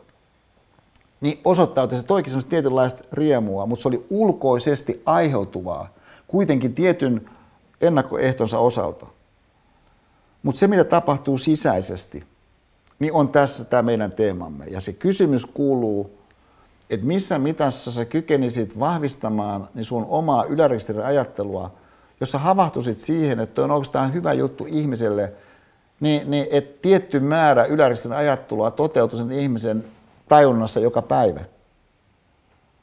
Ja tästä näkökulmasta niin voisi esimerkiksi tapahtua sillä tavalla, että et, et sä viet itseäsi niin sellaisiin ympäristöihin, jossa siis joku sellainen yläristin ajattelu tässä sanasta nyt puhuen, voisi toteutua kenties vieläpä, nyt tämä on tärkeää, liittyä johonkin semmoiseen, millä voi olla myöskin sitten jatkoseurauksia. Et kysymys ei ole vain siitä, että, että sä syöt niinku sen jonkun sun suosikki jäätelön, joka, joka sekin voi aiheuttaa hetkellistä iloa, siinä mielessä sellaista ajattelua, että, että kylläpä on niin hieno elää tässä ajassa – jos, jos on niin nämä uskomattomat määrät niin huikeita jäätelöitä niin tuossa lähikokaupasta ostettavissa, että sä saisit ikään kuin sen ajatuksen, niin sen sun kokemisen kanssa tapahtumaan samanaikaisesti, niin sen yleisen pyrkimyksen mukaisesti, joka se ö, antiikkinen filosofinen pyrkimys hadoi jotenkin muiden mukaan, niin erikoisesti Sokrateen hahmoon kytkeytyvästi, niin oli. Että tästä näkökulmasta siis se sun tietynlainen tällainen äh, jollakin hetkellä saavuttama niin oivallus siitä, että et, et kyllähän sä pystyt jonkun asteisesti siihen vaikuttaa, että millaisia ajatuksia sulle laadullisesti, sävyn maailmallisesti niin kuin alkaa tulla mieleen, vaikkapa sen kautta, että sen kun pyrit, niin, niin äh, jossakin tilanteissa niin, niin vaikka keräämään yhteen vähän toisia ylärekisteriajatuksia, vaikka jonkun semmoisessa, jossain semmoisessa muodossa – mitä positiivisen psykologian ympäristössä varsinkin niin, niin on alleviivattu, siis on kiitollisuuspäiväkirja vaikkapa. Kyllä nyt ihminen voi kirjata itselleen juttuja, mistä hän on kiitollinen. Se voi olla, että sun ajatukset sen seurauksena, niin saa sut virittymään enemmän niin tämän Mandela-prinsiipin kuusi kiitollisuusasenteena niin, niin, mukaisesti. Ja, ja, ja sitä kautta kenties voisi lähteä myöskin niin, niin sellainen tietynlainen ilmapiiri sun omassa sisäisessä maailmassa käyntiin, joka, jos mä ajatellaan Mandala-prinsiippiä, niin, niin se taisi olla kolmas prinsiippi, niin vastuunotto ilmapiiristä, että sä otat vastuuta sit sun omasta ilmapiiristä. Niin, niin tässä kohdassa sen kautta, että et, et sä niin jonkun asteisesti niin pystyt kuitenkin muovailemaan sitä sun ilmapiiriä, niin sen kautta, että et, et, et sä sun omia ajatuksia niin pyrit ohjailemaan – niin, niin, ja myöskin ehkä dialogin kautta niin otat vähän laajempaa yhteyttä siihen johonkin juttuun, niin, niin puhumalla jonkun sun ystävän kanssa siinä, niin sitten hyvän tahtoisuutta tulee siihen mukaan siihen kokonaistarkasteluun. Niin on siis sitä, sitä ympäristöä, jossa se oleellisin asia on, että, että mitään sen kummempaa ei ole toisessa tapahtunut, joka sisältäisi jotakin niin kuin rakettitiedettä. Että sä et voi mitenkään kiistää, etteikö ihan jokainen niistä kohdista, kun olemme tässä Mandelan ja tämän ragbikapteenin kohtaamisen kautta tarkastelleet, niin olisi sulle ihan täysin yhtä lailla mahdollisia kuin ne oli Nelson Mandelalle tai ragbikapteenille. Ja, ja, ja siis se on, se on tämä inhimillisesti yleinen mahdollisuus, mitä me tässä haluamme filosofisen systeemiajattelun yhteydessä niin, niin, kosketella. Ja mä toivon myöskin sillä ikään kuin tekemisenä niin, niin mahdollistaa. Mutta bonks, hyvät ystävät, siihen mä olisin päättänyt niin tämän ensimmäisen jakson kiittäen teidän, teidän upeasta keskittymisestä ja, ja, ja heittäytymisestä tämän, tämän niin kuin tilanteen tällaisesta, tä, tä, tä, tällaisesta niin kuin tietyllä tavalla ää, ää, myöskin puhdistavasta tunnelmasta, mikä tässä syntyy. Et, et mä olen kiitollinen siitä, koska se antaa tilaa sille ajattelun kehittelylle semmoisessa hengessä, mikä mä toivon, että sitten toistuu sun omassa mielessä, niin, niin tämän meidän työskentelyn osana. Mutta nyt meillä on mahdollisuus sivuhuoneisiin, ja nehän on olemassa J. Korosen toimesta myöskin siis tässä web, web, webcast-versiossa tota, ja, ja, ja, ja, tota, ja mä oikeastaan tosi voimakkaasti rohkaisin ihmisiä menemään niihin sivuhuoneisiin joksiku aikaa. Ja, ja sitten, koska se on kiinnostavaa siinä vähän kuulla, miten toiset on kokenut jonkun asian. Ja, ja nehän ei ole siis sellaisia keskusteluja, jotka niin pyrkisivät olemaan jotakin ryhmätöitä jostakin teemasta. Siinä ei ole mitään tarkoitus suorittaa, vaan siinä on tarkoitus se, että et, et, et, et ihmiset ovat kokeneet jotakin yhdessä, jakavat ajatuksia, mitä se, mitä just koettiin, herätti saadakseen sitten lisää syvyyttä siihen johonkin koettuun. Ja mä jatkan sitten kello 17.00. Okei, hyvät ystävät, me jatkamme. Yksi tällainen ehkä pohjustava ja, ja samalla eräällä tavalla yhteen asioita tuova näkökohta on se, että et, et kun ensimmäisen jakson, jakson päätteeksi mä toin esiin sen, että, että tässä Mandela esimerkissä niin Mandela ilmentää, mitä mä kutsuisin ylärekisterin ajatteluksi.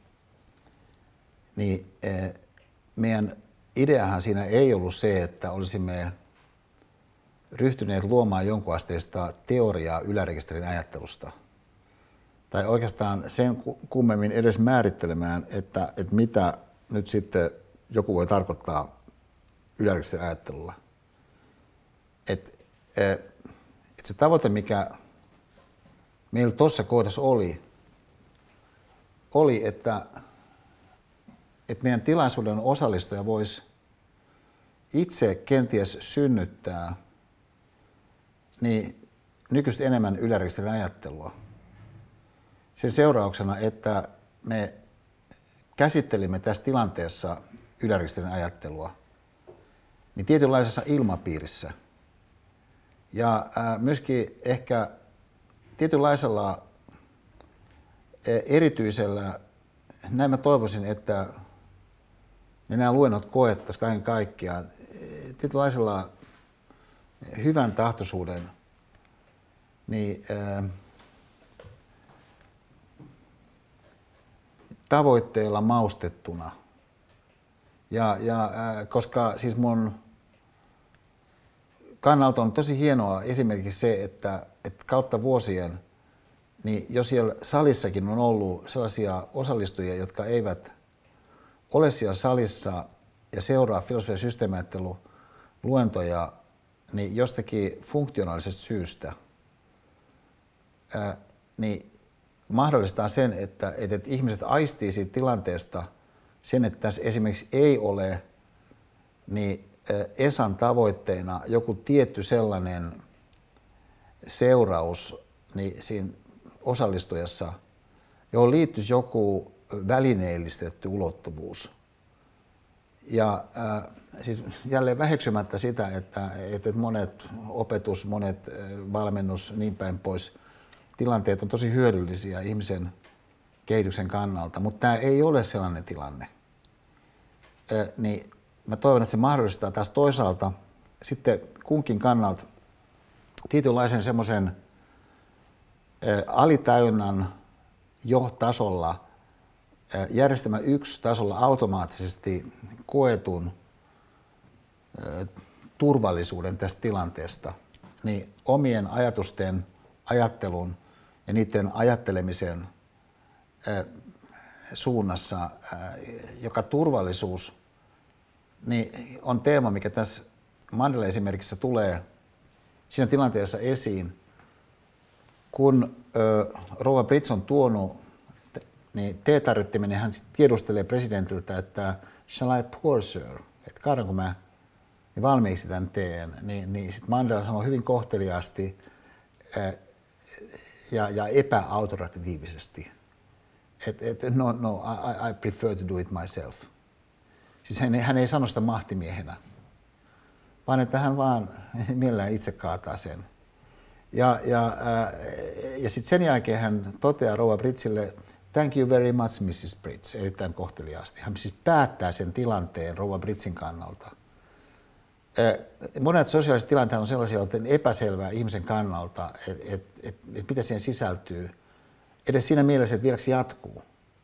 Ja, ja, ja sitä kautta tulee erilaista epävarmuutta siihen, siihen, siihen, siihen tilanteeseen. Ja, ja myöskin siihen voi liittyä perusteluja vaikkapa sen kautta, että, että jos on kaksi tuolia, mihinkä vieras voi istua, niin vieraan kannalta ei ole ilmeistä, että kumpaan hänen kuuluu istua. Tai ylipäätään se, että kuuluuko jompikumpi näistä nyt sitten tälle isännälle automaattisesti. Että se on olla niin epäselvää. Synnyttää siis tietynlaisen alitaunnan tasolla se tilannetta vangitsevan niin epävarmuuden tekijän, jonka nähden sitten niin, niin, äh, presidentti kuitenkin voi olla jo ennakoivasti tietoinen. E, ja, ja sitten sanoa esimerkiksi, että, että, että jos voit istua tähän tuoliin, osoittaa sitten oikealla puolella olevaa tuolia. Ja sitten esittää perustelut, miksi näin.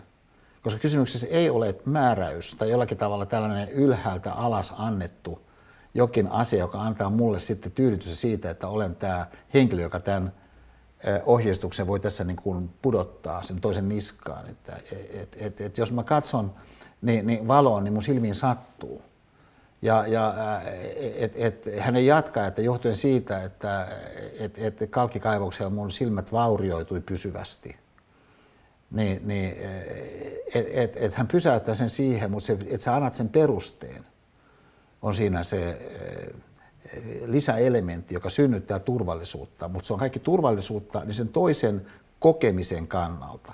Että mulle on hirveän tärkeää tässä filosofian systeemiajattelu ympäristössä se, että et, et, et, et voisit kokea turvallisuutta niin tämän tilanteen etenemisen kanssa, koska mä uskon, että se joidenkin sellaisten ajatusten heräämisen ulottuvuuden osalta, mitä mä taas pidän ihan keskeisen tärkeänä, niin, niin, ja joka liittyy jokaisen meidän kykyyn assosioida, siis liittää jotakin henkisiä sisältöjä johonkin, mitä on tarjolla henkisinä sisältöinä, niin äh, suhteen. Et, et tässä Mandela esimerkissä niin valon teema esimerkiksi ilmentää niin tätä assosiatiivista ajattelua.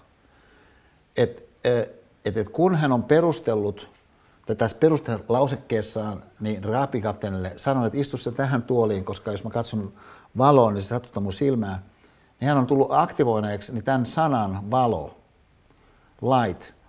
Mutta heti sanottuaan tämän sivuovi avautuu ja sieltä tulee niin, niin Rova Brits, niin, niin näin ollen kun hän ää, nyt on just käyttänyt sanaa light, niin hän assosioi sillä sanalla, joka edeltävässä hetkessä koski niin, niin aurinkoa, joka tuli ikkunasta, niin nyt sitten sehän voi koskea jotakin ihmistä, joka tuo valoa, niin abstraktimmassa ja metaforisemmassa mielessä niin ihmisen johonkin todellisuuteen, niin hän kohdistaa sen siis assosiatiivisesti niin sen sanan niin, äh, Rova Britsiin. Tai edelleen sitten myöhemmässä vaiheessa, kun hän istuu, niin, äh, niin, niin, äh, niin, niin, niin siellä sohvalla, niin, niin kun rugbykapteeni on puhunut niin, niin, niin, niin, niin omista kokemuksistaan, niin, niin siitä, että et, et miten, miten musiikkia voidaan käyttää.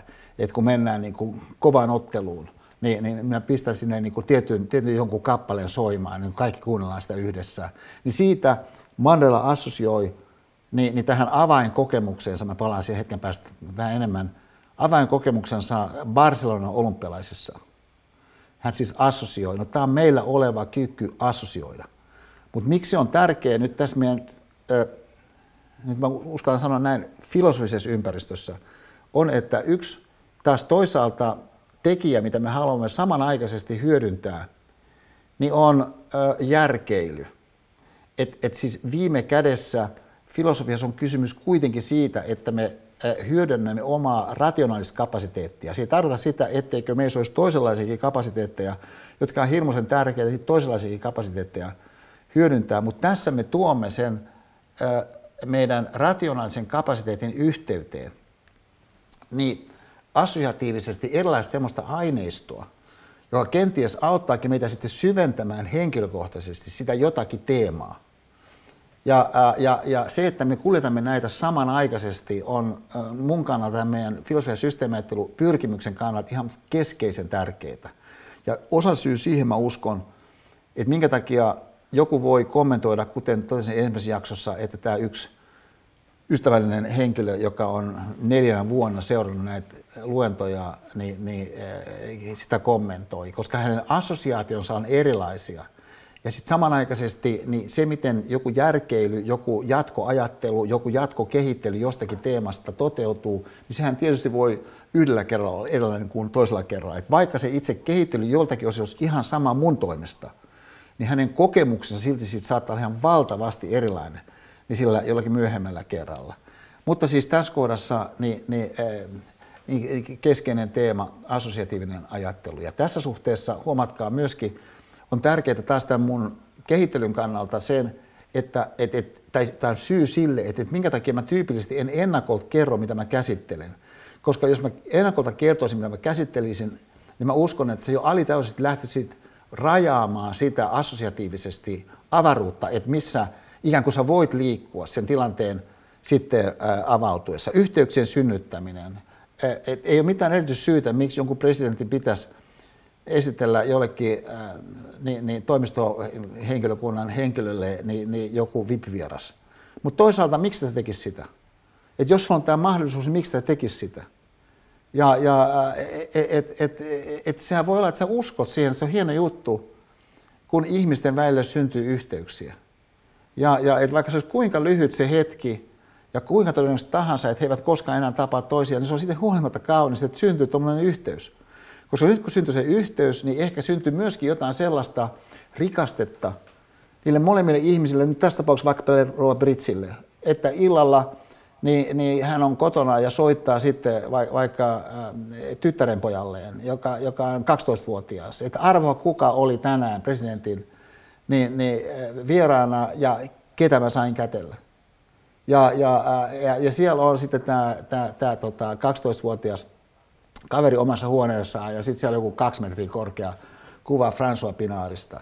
Et, et, et, siis et se, että miten joku ö, yhteys voi synnyttää jotakin kaunista sitten ö, jatkona, niin, niin on, on yksi niistä semmoisista teemoista, mitä taas sitten tässä meidän virtuaaliympäristössä ja siinä virtuaalisalissa, missä me työskentelemme, mä toivon, että jonkun asteisesti niin voisi sitten tätä tavoitetta taas edesauttaa niin nämä sivuhuonekohtaamiset ja niihin liittyvät keskustelut, koska mä tiedän, että fyysisessä salissa, niin, niin, ja tietysti Pafos-seminaarissa erityisen vahvasti pitää paikkansa tuollaisessa ympäristössä, missä ihmiset on hetken aikaa toisessa kanssa, jolloin se voi sen seminaaritilanteen ulkopuolella niin, niin syntyä, niin siis se yhteinen hetki, jonka Mandela tässä niin, niin siihen johonkin 30 sekunnin sisään synnyttää täällä, että et, et, et, Mrs. Pinard, this is François Pinard, Catherine Springbox.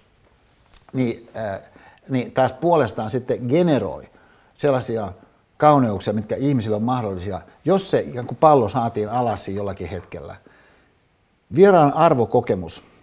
Siis hän kaataa itse sen teen, että et, et näin toimii inhimillinen kokeminen. Että et se, että joku on kaatanut sen teen, tekee siitä teestä eri teetä kuin jos joku ei olisi kaatanut sitä teetä.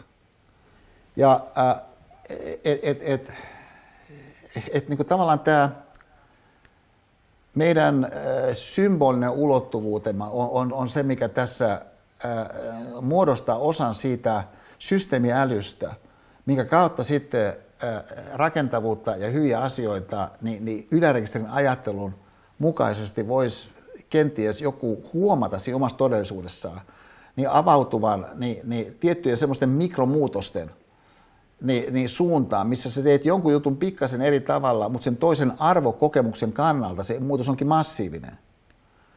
Että et tavallaan se, siis tämä on sellainen niin näky, mikä mulla on ollut ö, tota, aika pitkään, siis, siis varmaan 20 vuotta, ehkä pidempäänkin. Siis tällainen näky, ö, tota, joka tuli esiin, kun, kun tota, sitten on enemmänkin, nyt mä huomaan, koska se oli, meidän pojat oli ihan tosi nuori, ehkä viisivuotiaat siinä vaiheessa, niin, niin oli sellainen keskustelu vanhemmuudesta,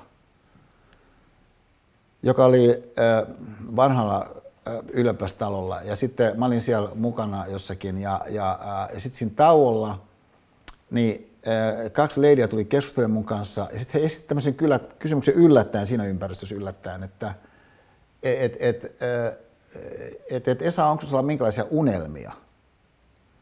Ja, ja äh, no, syystä tai toisesta mä en ole koskaan ollut mitenkään kauhean sillai, äh, voimakkaasti, no ehkä alkuaikojen jälkeen, niin, niin mä mainitsin mun unelman niin väitellä tosi nuorena jollakin aikaisemmin luennolla. Ja, ja et, et, tuossa mielessä on, on voinut olla jotakin unelmia. Tietenkin se, että et, et, et sitten kun, et, et, kun Pipsa ilmestyi niin mun tutkalle niin ihan tietty unelma kyllä niin kuin paukahti tosi voimallisesti niin, niin, niin siihen mun tajuntaan. Mutta yleisesti ottaen mä en ole sillä kokenut, että, että, että mä työskentelisin kauheasti unelmien kautta. Niin tämä vähän yllätti mut tämä kysymys, koska me oltiin siinä vanhemmuuden ympäristössä siinä itse tilaisuudessa, niin assosiatiivisesti, niin mulle tuli siinä itse asiassa yksi unelma mieleen saman tien. Ja se unelma oli se, että, että, että me oltaisiin Pipsan kanssa menossa Ekberin kahvilaa, jossa ää, me nyt ollaan käyty meidän koko suhteen ajan. Ja, ja, ää, ja monella tavalla se on näytellyt. Mun myöskin henkilöhistoriassa niin semmos jotakin roolia, koska silloin kun mä aloin käydä siellä, niin Helsingissä ei ollut niin paljon kahviloita. Ja sitten oli kuitenkin semmoinen tietty, mä koin, että mä jotenkin kahvilakulttuurin eh, jotenkin, mä koin sen omakseni, siis Sartre de Beauvoir siellä, Café de Fleurissa ja niin päin pois Pariisissa, tyyppiset assosiaatiot kaikki, niin, niin, niin mulla matkalla ää, niin, niin Pipsan kanssa Ekmanin kahvila ja mulla on 80-vuotiaita. Ja, ja ää, miksi me tänä perjantaina ollaan matkalla Ekmanin kahvila on, että, et, että kuten me ollaan nyt tehty ehkä siinä vaiheessa pidemmän aikaa, niin meillä on siellä niin meidän poikien kanssa tämmöinen, ehkä kerran kuukaudessa me tavataan, niin, niin vartin yli neljä, ainakin perjantaina. Ja, ja, ja tota, no kun me saavutaan sinne, niin molemmat pojat on siellä, mutta he ovat sopineet, kumpi heistä ensin on siellä – koska he tietävät, että heidän äitinsä ei tykkää istua ihan missä tahansa paikassa. Siellä kaikki paikat on hienoja paikkoja, mutta silti heidän äitinsä tykkää istua jossakin paikoissa enemmän kuin toisissa paikoissa. He ovat sopineet, kumpi menee sinne ennakolta ja varmistaa joku tietyn pöydän. Ja siellä on siinä jossakin esimerkiksi kulmapöydässä.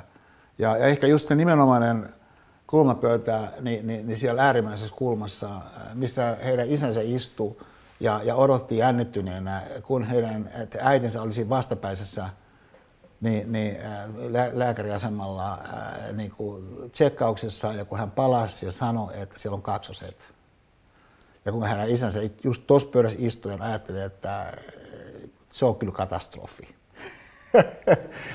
ja, ja, ja tota, koska hän oli odottanut, että syntyisi niinku, yksi ihan niinku mahtava tyttölapsi, mutta sitten kaksi poikaa. No okei, okay, no, No kaikkihan on kääntynyt niin kuin ihan mahtavalla tavalla. Mutta joka tapauksessa niin he siis istuvat siellä jossakin pöydässä, ehkä just siinä kulmapöydässä. Sitten me lähestytään sitä kulmapöytää.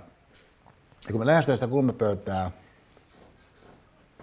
niin mitä tapahtuu on, että pojat nousee seisomaan.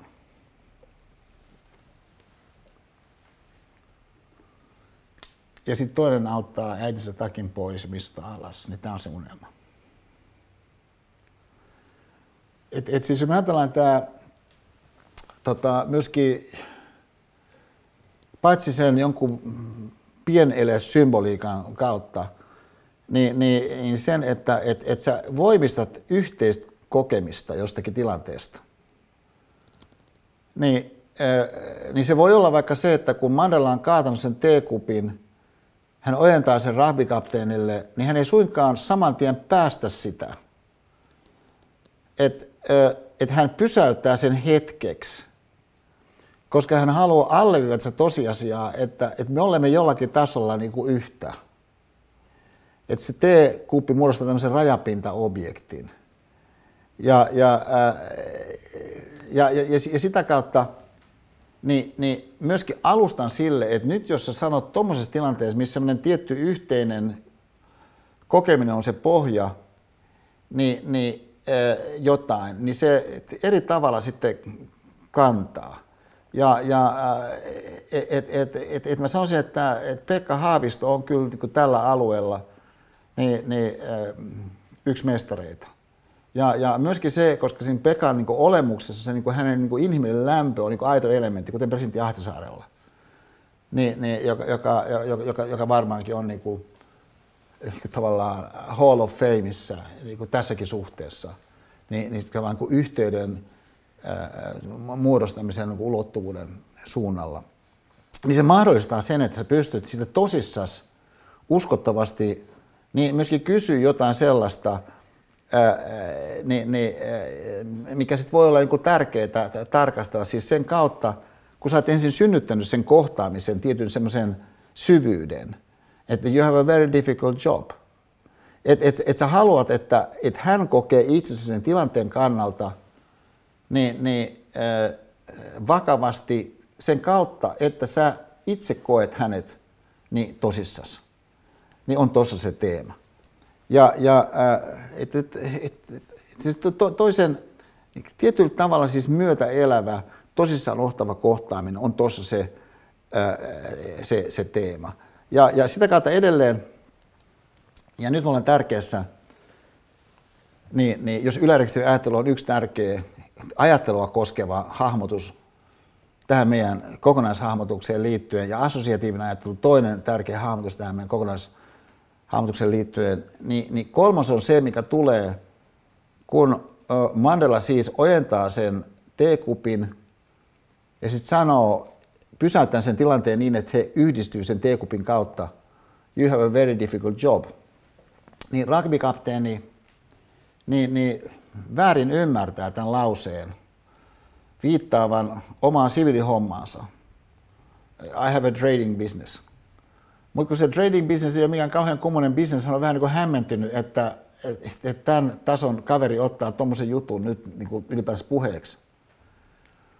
Mutta Mandela ei jää siihen väärin käsitykseen kiinni, vaan on ikään kuin hän ei olisi kuullutkaan sitä väärin käsitykseen perustunutta kommenttia, vaan vain jatkaa siinä Captain of the Springboks, a very difficult job. Tämä on niin tyylikäs tilanteen eteenpäin vienti, ilman että olisit jäänyt kiinni siihen johonkin vähän niin kuin nulostuttavaan niin, niin, kompurointiin niin on siis tämä laajemman näkökulman ajattelu. Ja sen alakohtana älä jää kiinni pintapuutteisiin. Tämä, tämä pintapuutteen teema, mä uskon, on massiivisen olennainen. Että se on oikeastaan niin, niin sen laajemman näkökulman ajattelun, niin ajattelun, niin, niin aivan keskiökohtia ja, ja sellainen, missä ehkä pääsee juuri siihen sen laajemman ajattelun ää, ja, ja asioiden suhteuttamisen välttämättömyyden teemaan erityisen hyvin, niin, niin just tätä kautta kiinni, että sä tavallaan saat sen kiekon hyökkäysalueelle, niin, niin, niin tämän pintapuutteen sanan kautta. Mä toivon, kun katsotaan sen seuraavasti, että siinä mun tai muuhun kohdistuneen murhayrityksen yhteydessä, niin, niin 2014, voi olla, että mä vähän palaan siihen myöhemmin, lisää, mutta nyt mä vaan totean siis sen, että kun se tapahtui Dipolissa ja, ja, ja, ja sitten mä haavoituin vatsaan niin, niin, niin, niin sen puukon iskun seurauksena, mutta sen lisäksi myöskin mun käsi oli pikkasen riekaleina, kun mä olin pitänyt kiinni siitä puukon terästä. Et vaikka mulla oli hanskat käsissä, niin se kumminkin oli niin kuin tosi terävä puukko, mitä sitten kaveri niin tempoo parsa mukaan takaisin itselleen, niin johti siis siihen, että mä olin sitten ambulanssissa – ja sitten kun me lähdetään sieltä, sieltä, sieltä tota Dipolin pihasta, niin, niin, äh, niin siinä oli tällainen hieno detalji, että et, et, et, et paitsi että se ambulanssilääkäri, joka oli tullut toisella ambulanssilla siihen tilanteeseen, jäi mun kanssa sinne ambulanssin takaosaan, niin, äh, niin, niin nämä ensihoitajat, musta oli ihan niin kuin huikeat hahmoja. Et mullahan on kunnia tehdä palokunnan kanssa hommia 90-luvulla, niin mä tiedän tämän, niin tämän henkilötyypin. Ja, ja, ja, ja siis, että et ne on niin hienoja tyyppejä. Ja, ja että jotkut on puheliaampia kuin toiset, ne on hienoja tyyppejä, niin kuin he omistautuneet tietylle jutulle. Ja niin mä oon siis tässä ambulanssissa näiden niin kuin huippuammattilaisten kanssa. Ja, ja tietenkin on niin, että, että just jossakin vaikka Zyrihissä, mä veikkaan, siellä on joku ihan mahtavaa ensiavu poliklinikkaa jonkun yliopistollisen keskussairaalan yhteydessä Zyrihissä ja Soulissa ja, ja, ja, ja tota Osakassa, ja siis et, et, et Kolumbian yliopiston yhteydessä New Yorkissa, niin jokseenkin varmasti on niin ihan mahtavia niin, niin ensiapupoliklinikoita yliopiston keskussairaalan yhteydessä, mutta fakta on se, että, että jos sä oot niin verta vuotavana niin suomalaisessa ambulanssissa Otaniemessä ja se ambulanssi on matkalla Meilahteen, niin kyllä sä oot niin aika onnekas. Ja, ja että on kiitollisuuteenkin aihetta. Tyyppinen tilanne. No siis mä oon nyt siellä sitten tässä ambulanssissa ja sitten se kuski pistää pillit, pillit päälle. Mä muistan, kun mä ajattelin, että pillit pantiin päälle, tämä on kyllä innostavaa.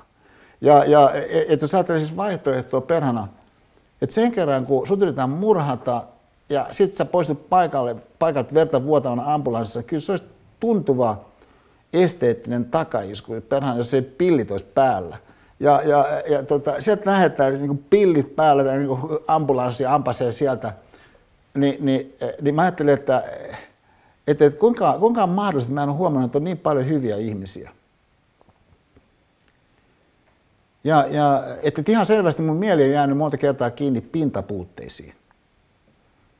Niin sitä pintapuutteen teema, niin nousi siellä ambulanssissa.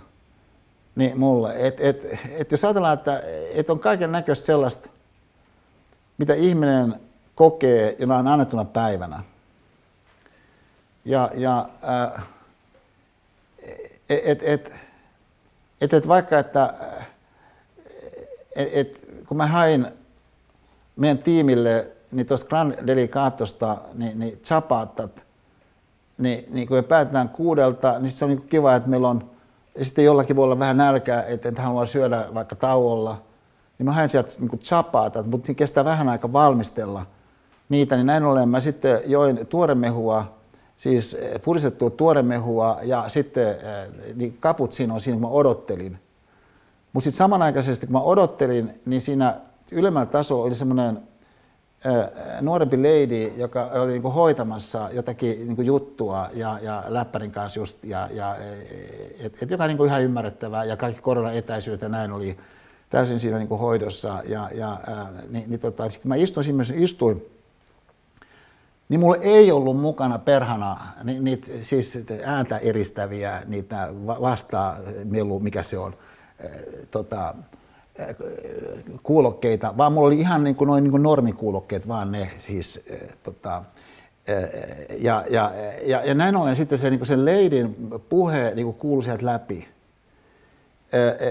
Et, et, et, tota, jolloin sitten kun mä niin odotin siinä ja olin ajatellut, että mä olisin tässä niin suuntautumassa, virittymässä, ehkä tein jotakin muistinpanoja tuohon mun Marimekko-kirjaan, niin, niin mä vähän niin kuin siinä. Niin jos kysytään, että no kuinka iso puute tuo nyt sitten niin loppujen lopuksi on. Siis se, että mulla ei siihen johonkin niin kuin 10 minuuttiin tai 12 minuuttiin niin, niin, että ollut niin kuin optimaalisen hyviä korvakuulokkeita, niin, niin, niin kyllä tuo niin ihan oikeasti on niin pintapuute. Ja, ja, mutta siinä tilanteessa niin, niin ihminen saattaa kokea sen vain puutteena. Ja kun niitä puutteet tulee tarpeeksi, ja se henkilö ei ikään kuin ehdi sen enempää asettaa sitä jotain kokemustaan mihinkään mittasuhteisiin, niin kokonaiskokemus voi olla puutteen kokemus. Ja tietenkin, kun elämä muutenkin tapahtuu vähän niin, niin uudenlaisissa olosuhteissa, jokaisella meistä nyt joka päivä, niin pelkästään se, että et, et se on uudenlainen se tilanne johonkin aikaisempaan hyväksi havaittuun verrattuna, niin voi saada ihmisen kokemaan puutetta. Että jotakin esimerkiksi ei saa kello sen ja sen jälkeen vaikka. Ja, ja, et, et, mutta jos sä niinku kysyt, että onko toi oikea puute vai onko toi vain pintapuute, niin melko varmasti monessa kohdassa siinä parisuhteen sisällä esimerkiksi, niin sä tulet todenneeksi, et siis joudu toteamaan, vaan sitten tulet todenneeksi, jos sä niin katselit sitä asiaa kaiken rauhassa, että kyllä on oikeasti vaan pintapuute. Kun katsotaan asiaa laajemmin. Mutta kun pointti on, että sulla ei tarvitse tätä ajatuskulkua synnyttää. Ja yksi syy, miksi sä de facto sitä useinkaan synnytä on, koska sun mieli on niin täynnä synnyttämään ihan kaikenlaista muuta. Että sulla ei ole ikään kuin aikaa pohtia, onko joku puute, pintapuute vai ihan oikea puute. Niin tämän seurauksen sun kokonaiskokemus joksenkin varmasti niin on itse asiassa aika tuntuva puutteen kokemus. Ja, ja, ja nyt ottamatta kantaa siihen nähden, että että et mikä se sun kokemuksessa pitäisi olla, se mun väitteeni on, se voisi olla toinen kuin se nyt on. Ja siinä suhteessa sun oma mentaalinen työ, koskien sun omia ajatuksia, on tässä se mahdollisuus, mikä näyttäytyy. Mutta sen avainsana tässä kohdassa, minkä kautta sitä voisi raottaa sitä ehkä maailmaa ja mahdollisuuksien maailmaa, se se on jonkun oven takana, niin on pintapuute ja siihen kytkeytyvä laajemman näkökulman ajattelu. Positiivinen jatko toiselle, että et siis hommakaa, tämä on aina mahdollista meille vuorovaikutuksessa, että kun joku, joku sanoo jotain, niin sä voit siitä siis tietyllä tavalla niin antaa seinäsyötön hänelle saman tien eteenpäin. Et, et, et, et, monessa tilanteessa miksi ei? Siis että se, se kun, kun, kun, kun hän sanoo tälle rugbykapteenille, että you have a very difficult job – ja sitten loppujen lopuksi rapikapteeni ymmärtää, että hän puhuu siis itse asiassa mun niin kuin tästä kapteenihommasta, eikä siitä, että mulla on trading business. Niin sitten hän sanoo, et, et, et, joka nyt varmastikin pitää paikkaansa, että ei se nyt ihan niin vaikea kuin teillä, herra presidentti, ole mun homma. Niin tähän taas Mandela antaakin seinäsytön saman tien takaisin, että no kukaan ei aina niin revi mun päätä irti, kun mä teen mun niin kuin hommia, niin kuin sulla. Ja, ja että se on tämmöistä rakentavuusajattelua, että sä niin haluat rakentaa sen toisen kanssa niin kuin jotakin. Ja tässä tarkoituksessa käytät tästä mahdollisuutta, kun ihmisellä on, kun toinen sanoo jotain, niin sä jollakin tavalla niin jatkat sitä rakentavasti. Että sä et jossakin vaikka sivuhuonekeskustelussa jonkun kanssa, että ikinä tavannut sitä henkilöä, ja sitten siellä sä oot sivuhuoneessa sen kanssa, joku sanoo jotain, niin kyllähän sä voit niin kuin kuunnella sen ja sitten antaa sen niin kuin syöttönä takaisin hänelle. Että hän pääsee liikkumaan vähän eteenpäin. Ja, ja sen sijaan, että niin kuin ikään kuin lähet kehittämään sitä sun omaa tarinaa pelkästään. Mutta sitten, niin hän äh, muuttaakin tyylilajia Mandela ja, ja paukauttaa tämän What is your philosophy of leadership? Ja, ja äh, siis ajassa 45-44. Ja, äh, ja siis sehän, mistä me lähdettiin liikkeelle, niin oli 43-52. Ja, ja et, et, et, et voisi sanoa niin, että et, et, et, tota, et, et, et, et, tämä, että et, et, et, et, niin kuin, uh, vajas kahdessa minuutissa niin ollaan tämmöisissä syvyyksissä, niin on kyllä se, mikä itse asiassa tuommoisessa sivuhuoneessa, niin joissakin tapauksissa mä olen ihan täysin varma, on jo toteutunut. Ja, ja äh, siis äh, Pafos-seminaarissa siis tapahtuu ihan siis kaiken aikaa. Koska ihmiset on semmoisessa tietynlaisessa virittyneisyyden tilassa, jos he sallii itselle ja toisille sen, että voidaan ottaa niin substantiaalisia, fundamentaalisia, painavia teemoja tuosta vaan käsittelyyn. Ja miksi se on mahdollista? Koska se toinen ottaa sut empaattisesti tosissaan. Ja tämän seurauksena saat itseskin eri tavalla tosissaan kuin mitä monessa sosiaalisessa tilanteessa sä joudut tavallaan tietynlaista roolia siinä niin kuin pallottelemaan. What is your philosophy of leadership? no, kun rugbykapteeni vastaa, että by example, sir. I've always thought to lead by example. Mä aina uskonut esimerkin johtamiseen. Niin Mandelan responssi siihen on, että, että toi on just täsmälleen totta. Että sä voit ikään kuin vahvistaa sen toisen punnittua harkintaa. Ja, ja että et, et, et, et, toi, toi näkökulma, toi on painava näkökulma. Ja mutta sun tarvitse jäädä sen vangiksi pelkästään. Ja Mandela jatkaa siitä, että et, et, et, miten saat ihmiset ole enemmän kuin edes itse uskoa, että voi olla. Jolloin hän siis ö, nostaa sen ikään kuin seuraavalle tasolle, se koko keskustelu. Että toi pitää paikkansa, että, että johtaminen viime kädessä on esimerkiksi johtamista, mutta sitten toisaalta, jos me niin kysytään vielä pidemmälle, että, että miten saat ihmiset olemaan vielä enemmän kuin itse usko, että voi olla, niin, niin, niin mitä siitä olisi niin kuin sanottavissa meillä?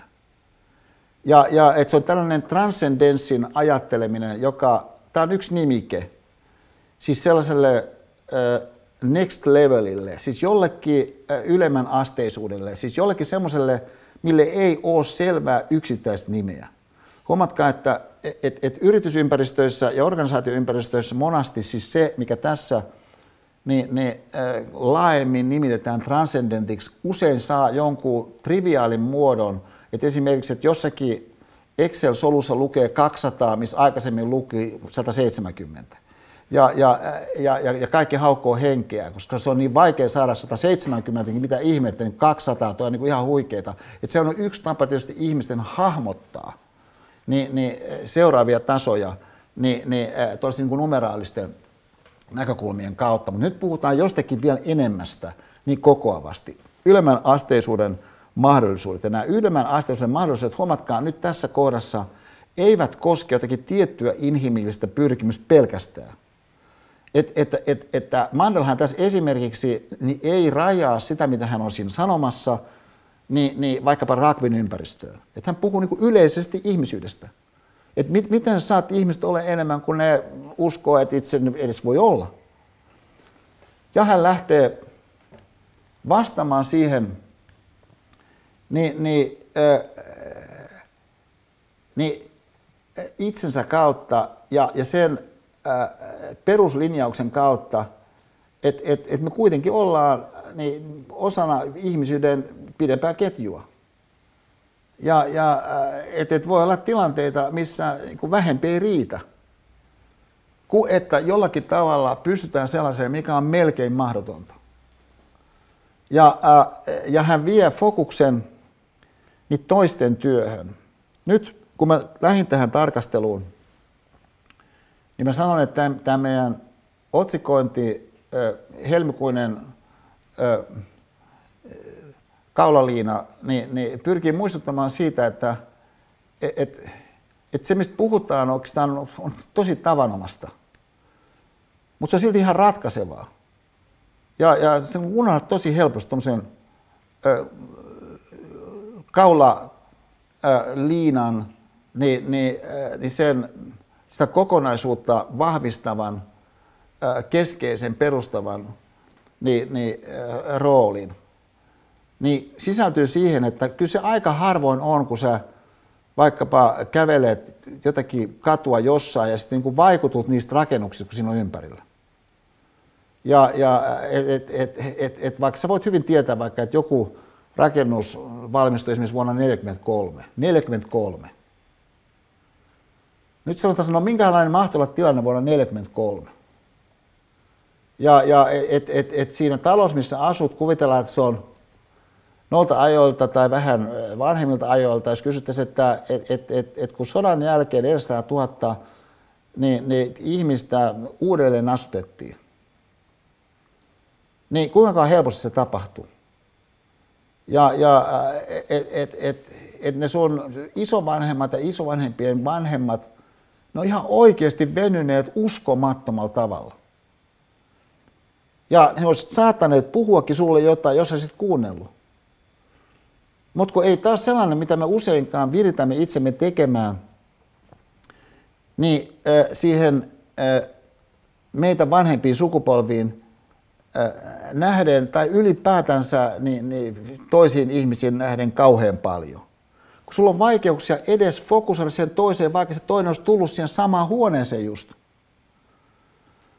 Niin tämän seurauksena niin sä et välttämättä tee sitä, mitä Mandela tässä niin nimenomaan tekee, joka että hän siirtää fokuksen toisten työhön kunnioittavuuden hengessä. Sometimes I think it is by using the work of others. Huomatkaa, että mihin tämä on vastaus tämä, että, että ajatellaan toisten työtä. Se on vastaus siihen aivan dramaattisen rajuun, valtavaan kysymykseen, että miten sä saat ihmiset ole enemmän kuin edes itse uskot, ne voi olla.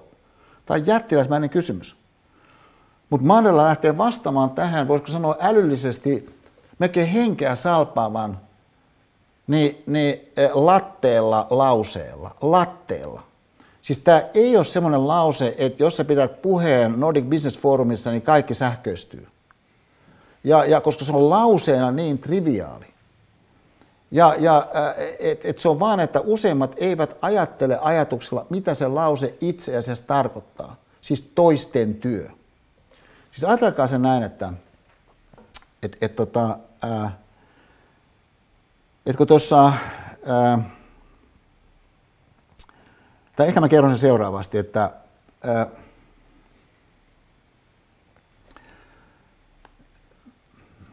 yhdessä mun Pafos-seminaarissa oli Lohjan kaupunginjohtaja.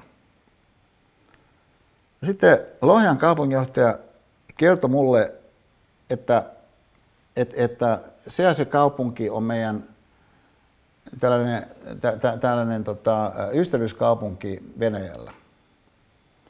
Ja sitten siihen liittyy tähän ystävyyskaupunkiin ajatukseen se, että, että he vierailevat näissä niin kuin kaupungissa.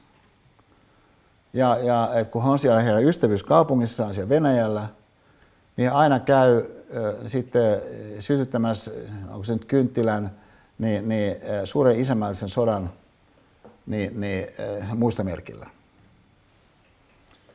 Ja, ja siis tällainen muistomerkki, niin se on niin vaikuttava äh, asia, mutta se on siis muistomerkki. Ja, ja äh, no, äh, sitten vastaavasti sitten ystävyyskaupungin edustajat niin, niin, vierailevat Lohjalla. Ja sitten he ovat niin, niin, siellä Lohjan vanhassa kivikirkossa ja tulee ulos sieltä kivikirkosta. Ja sitten joku näistä vieraista kiinnittää huomiota niin tällaiseen säännölliseen ö, hautarivistöön. Ja Lohjan kaupunginjohtaja sanoo, että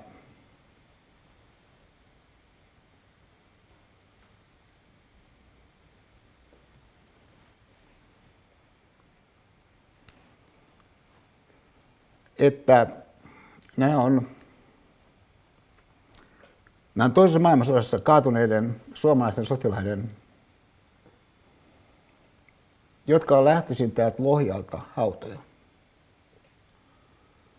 jatkaen, että jokaisen suomalaisen kirkon pihalla on tällaiset haudat.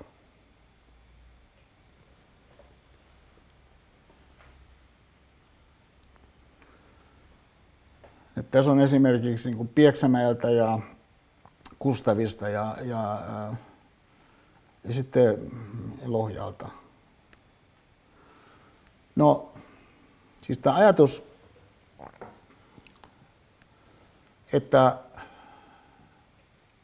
kaatuneet kuljetettaisiin takaisin haudattavaksi oman maan multiin. On aika, aika niin kuin järisyttävää jo ajatuksena niin tuommoisessa sotatilanteessa, jos se siis niin kuin ihan kaikki on niin kuin pelissä. Niin, niin että sä oot pienen maa, sä taistelet yksin, siis täysin ylivoimasta vihollista vastaan. Jos sanoo näin, että kuinka joku voi, kuinka kenelläkään voi tulla edes, edes idea mieleen. Ja, mä kysyin sitä semmoiselta herra Saarelta, joka siinä vaiheessa oli jäänyt eläkkeelle. Hän oli pitkään Sotainvalidien veljesliiton pääsihteeri. Olemme myöhemmin toisen asian yhteydessä palaan häneen. Mä kysyin häneltä tässä kerran, kun nähtiin, että, että kenen ideat oikein oli. Kuka joku pystyy edes keksimään tuollaisen idean, että et, et kaatuneet kuljettaisiin, mistä ne tulikaan sitten Pieksämältä, niin, niin sen satojen kilometrien päähän, on niin aivan uskomatonta resurssien käyttämistä tilanteessa, missä ihan kaikki on limitissä. Niin hän sanoi, että, että kyllä se oli oikeastaan ensimmäisenä noin eteläpohjalaiset naiset – jotka sodan sytyttyä niin totesi, että tämä ei käy meille. Kun Suomi siinä vaiheessa menetteli niin kuin kaikki armeijat menettelee, joka on, että sä pyrit kunnioittavasti mahdollisuuksien mukaan hautamaan kaatuneet sinne jonnekin, missä on niin kuin kaatunut niin kuin aika lähettyville. Pesu se, että sä ryhdyt roudaamaan niitä niin kuin takaisin kotiin. Mutta he sai sitten mukaansa joitakin tiettyjä nimeltä mainita olevia rintamapappeja ja sitten komentajia. Ja näin sitten syntyi tämä ainutlaatuinen käytäntö. Niin kuljettaa kaatuneet takaisin haudattaus oman maan multi.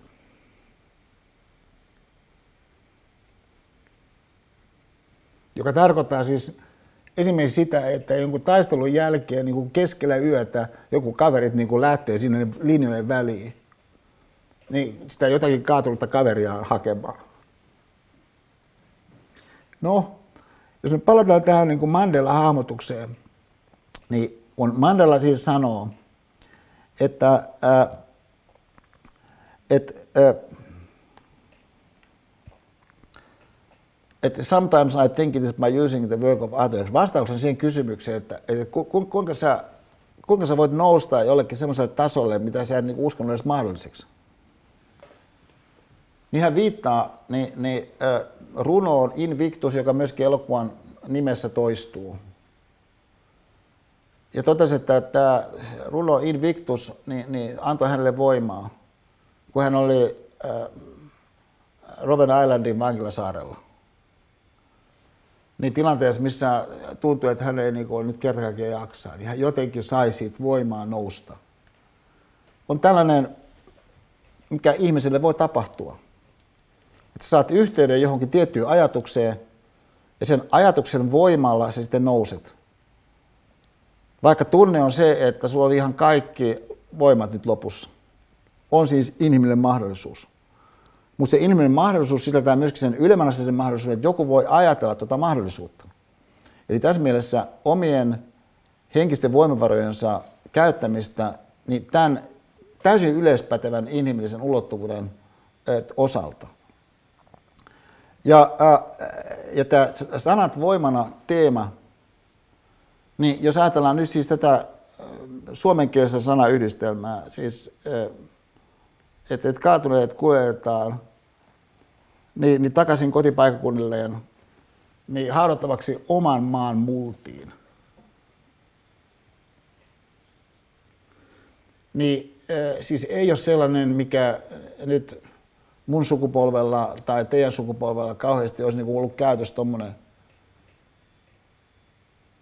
ilmaisu. Mutta mä sanoisin, että kyllä me aika helposti päästään siihen sisään, että millainen voima tuommoiseen sanontaan voi sisältyä semmoisessa tilanteessa, missä oot siellä rintamalla. Ja, ja, tai toisaalta myöskin sitten taas niin siellä kotirintamalla. Siis sanat voimana. Tämä on yksi sellainen elementti, mihin mä siinä meidän ensi kerran äh, Alastalon salissa luentokerrassa toivon, että voin palata. Mutta mä tässä toistaiseksi vaan totean sen, että et, et, et, et se on siis yksi ilmeinen ulottuvuus, minkä kautta – niin, niin voimme kaiken kaikkiaan yleispätevästi nyt puhuen, tai yleistävästi nyt puhuen, niin, niin löytää niin, niin väyliä omaan kätkettyyn johonkin. Että katsomme, no miten, miten ihmiset ennen meitä ovat tehneet. Että et mit, mitä, mitä niin kuin ukki teki. Että mitä mummi teki, mitä, mitä mun vanhemmat teki, tai, he, tai heidän isovanhempansa. Että mitä ihmiset on tehneet niin kuin niissä tilanteissa, mitä on ollut jo, jo, joissa ne, ne nothing less will do, niin tässä Mandela-sanastossa. Mutta sitten hän havahtuu, nyt tämäkin on tärkeää. Et huomatkaa, että hän oli tässä pitänyt tämmöisen pienois puheenvuoron, mutta sitten hän havahtuu niistä omista ajatuksistaan, koska hän ei halua pyöriä vaan itsensä ympärille. Tämä fokus toiseen teema nyt pulpahtaa uudelleen sieltä mukaan. Et, et, että et hän havahtui siitä ajatuksestaan, vaikka se oli arvokas, syvä, henkilökohtainen ajatus. Mutta sitten sen seurauksena niin myöskin syntyy dialogisuutta, joka nyt toteutuukin syvemmällä tasolla. Ja antaa tälle, vieraalle myöskin tilaa siinä syvemmässä ulottuvuudessa tulla nähdyksi. Että hänetkin voidaan nähdä tässä syvemmässä ulottuvuudessa, mitä Mandela taas omalla kohdallaan tässä on just avannut. Ja, ää, ja näin voi tapahtua sitten ää, jotain sellaista lähentymistä sydämestä sydämeen, jossa jotakin voi lähteä käyntiin ja syvempää kehkeytyä. Kehkeytyä. Nyt tämä on tärkeää. Että huomakka, että jotkut asiat niin, niin paljastuu saman tien, mutta jotkut asiat eivät paljastu saman tien. Se voi olla, että joku juttu voi vaatia aikaa, että se ylipäätänsä voi tulla esiin. Ja sen ajan logiikan hyväksyminen voi olla aivan keskeistä siinä jossakin keskeisessä kehkeytyvyyden logiikassa. Että jos sä haluat, että se ylipäätänsä syntyy, niin sun pitää antaa sen asian kehkeytyä. Sun pitää antaa sille se riittävä aika. Ja kun Mandela nyt on siirtynyt siihen äh, lähemmäksi tätä rugbykapteenia, niin tämän äh, lähentymisen ulkoisena ilmentymänä,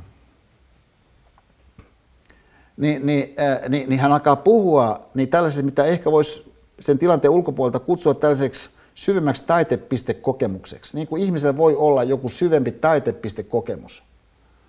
Ja, ja äh, et, et, et, et, et katsoen taaksepäin ihminen saattaa havaita kymmenen vuosien jälkeen, että tuossa oli tietty taitepiste. Ja, ja et, et, et, et, koska joskus joku kehitys jonkun kehkeytyvyyden osalta, joka sitten nähdään myöhemmin arvokkaaksi, niin se jostakin kuitenkin lähtee liikkeelle, mutta siinä lähtöpisteessä, niin se voi olla aika lailla sellainen kaulahuivi, vaan mikä sitten niin kuin tajutaan jostakin syystä, niin, niin äh, kietoa siihen kaulalle, äh, vaikka se ulkoinen tilanne välttämättä ei niin kuin, ihan semmoinen ollut, joka se olisi välttämättä sitä vaatinut. Niin, niin äh, omat syvempi taitepistekokemus niin tuottaa sitten tällaisen tiivistyneen elämänopin äh, niin, niin, äh, semmoisella tavalla, niin, niin, joka, joka ei tuputa sitä – niin, niin eh, mä kirjoitan tuohon epätavallisesti, mä epätuputtavasti. Et, et, et siis on yksi asia se, että sä oot itse oivaltunut jotain ja tuputat toisille sitä. Mutta toinen asia on se, että sä oot oivaltanut jotakin syvää jostakin asiasta ja jonkun tilanteen kuluessa niin kuin ilmaiset sen, että et, et mitä se joku juttu niin kuin sulle ilmensi. Ä, ja, ja joka voi olla vaikka, että et, et, et, et we need inspiration, François because in order to build our nation we must exceed our own expectations. Ja, ja äh, et, et sehän jättää siis täysin auki sen, että mitä se oikeastaan siis nyt tämän rugbykapteenin kannalta on tarkoitus, että tarkoittaa. Et nythän, kun mä katsoin, niin tarkoituksellisesti YouTubesta sitä, että et, et, et, et löytyyköhän tämä osio joka on ihan selvä erillinen osionsa siinä elokuvassa, jossa siis se heidän välitön keskustelunsa onkin päättynyt. Ja sitten raapikapteeni kävelee niin, niin, niin siinä seuraavassa osiossa, mitä nyt tässä tarkastelen, niin, niin, niin siitä presidentin palatsista niin, niin autonsa. Se on siis selvä erillinen episodinsa niin YouTubesta, mutta sehän löytyy YouTubesta. Et, et sieltä löytyy paljon aineistoja, mutta eipä tätä ihan hirveästi ole mikä katsottu. Ja miksi sitä ei ole niin katsottu? Mä sanoisin, että siitä syystä, että ei, ei toi ole niin kuin semmoista tavaraa, joka nyt kauheasti sit niin kuin ihmisiä kiehtoisi, edes jonkun niin kuin huippunäyttelijän näyttelemänä, siis tämä oivalluksen hetki. Että tavallaan voi sanoa, että no, olisiko niin kuin jotakin, jos ihan niin kuin mentaalisesti asiaa puhutaan ja uudistumisesta puhutaan, niin mikä niin kuin kuviteltavasti on niin kuin tärkeämpää kuin oivalluksen hetki? Et, et, et on niin kuin yksi asia näyttää varpaita ja sitä jotakin mohitto juomaa jossakin tietyssä paikassa, mutta kyllä niin kuin oivalluksen hetket ehkä on kuitenkin tärkeämpiä. Ja, ja niin kuin tässä suhteessa se on niin minusta äh, huikeaa tämä, äh, se on myöskin elokuvallisesti minusta toteutettu hienosti ja Matt Damon ää, näyttelee sen, sen, sen hienosti, kun hän niin kuin, tulee ajatuksissaan sieltä presidentin luota, sitten hän istuu siinä autoon, sitten hänen kinglatunsa siinä innostuneena kuulemaan, mitä, mitä, mitä, mitä, mitä tapahtuu. Et kerro nyt, mistä puhuitte, puhutteko rugbysta? Ja sitten hän on vaan siinä niin niissä ajatuksissa vähän, vähän sillä hämmentyneenä. Niin kuin ihminen voi olla niin tosi hämmentynyt, että mitäs toi niin oikein oli. Ja sitten hän yhtäkkiä alkaa siinä tietynlaisessa äh, hyvän tahtoisuuden ja rakkaudellisuuden tunnelmassa, mikä hänen kiinattunsa kanssa siinä autossa on, niin, niin selvitä, että et, et, et, mit, mitä se oikeastaan niin on. Että mitä siinä tapahtuu. Että et, et, et, et, sehän ei varsinaisesti itse niin sanonut mitään suoranaisesti, mutta mut musta tuntuu, että se haluaisi, että me voitettaisiin World Cup. Ja, ja että et se on tämä oivalluksen hetki. Tämä on tavallaan yksi versio niin siitä teemasta, mitä me koskettelimme Pulp Fictionin kautta, niin kun Jules, niin, niin sen väytyksen kautta niin tuleekin oivallukseen, että that's it. Ja, ja uh, you can consider my ass retired. Että mä lähden näistä, näistä hommista. Tai sitten me kuvasimme sitä niin ryöväri ristillä esimerkin kautta, se toinen ryöväri. Ja että hänelle niin selviää elämän luonteesta jotain, kun hän käy keskustelua tämän keskimmäisen kaverin kanssa. Niin, niin että on ihmiselle mahdollista, että joku juttu selviää. Mutta se vaatii tietyn kehkeytymisen monta kertaa. Että se niin pikkuhiljaa se asia jotenkin prosessoituu. Et tässä tapauksessa se kesti niin kuin muutaman minuutin, että se asia prosessoituu niin kuin tohon asti, et, et tota, joka tavallaan voisi sanoa, että eihän nyt kauhean kummonen pointti ole, että joku on presidentti, ja sitten sä oot kapteeni, sitten hän on pyytänyt sua tapaamaan itseään, että keskustelette siinä niitä, näitä ja muita, niin, niin musta saat tietyn tuntumaan, mutta varmaan hän niin toivoisi, että me pärjättäisiin kisoissa. Mutta nyt on tullut tämmöinen niin kuin, tällainen oivallus esiin, että äh, I think he wants us to win the World Cup. Ja, ja, äh, ja, ja johon se sitten de facto päättyi, siis reaalielämässä. Että jos tämä on niin kuin oleellinen osa myöskin se, niin se elämän, sen elokuvan dramatiikka, mutta se oleellinen asia siinä on se, että Mandala jättää hänelle tilan, että jotain voi kehkeytyä, niin usein sä et tätä tilaa itsellesi anna. Ja miksi sä sitä anna? Koska sun elämän muoto ei tue sitä, että jotain voisi kehkeytyä. Koska sun elämän muoto pyörii niitä jotenkin Netflix-sarjoja ja kaiken näköisen siis niin kuin uskomattoman suorittamisen ympärillä niin hallitsevasti, että siellä ei ole niin tilaa millekään mitään todella niin kehkeytyä syvempää. Ja, ja äh, huomakkaa, että kun mä sanon tämän, niin mä, mä sanon tämän mielestäni neutraalisti kuvaillen jotain. Että et mielestäni mä tässä en ole sanomassa, että et, et, et mitä pitäisi kehkeytyä, pitäisi olla sitä tai pitäisi olla tätä, vaan että et, et, et, et jokseenkin varmasti on niin, että jos sä antaisit tilaa jollekin syvemmille asioille – sun omassa mielessä ja kokemuksessa ja tulevaisuutta koskien kehkeytyä, niin sitä kehkeytys. Ja sitä kehkeytystä todennäköisemmin, mitä enemmän sä annat itsesi myöskin olla siinä ihmisolentona mukana kokonaisvaltaisesti, sä myöskin tunnet jotain, kun sä niin pohdiskelet asioita ja kääntelet niitä eri suunnista. Edelleen sitten todennäköisesti on hyödyksi, jos, jos niin kuin sen prosessin kuluessa, niin, niin sä voit turvallisesti niin ottaa jotain vaihtoehtoja tarkasteluun.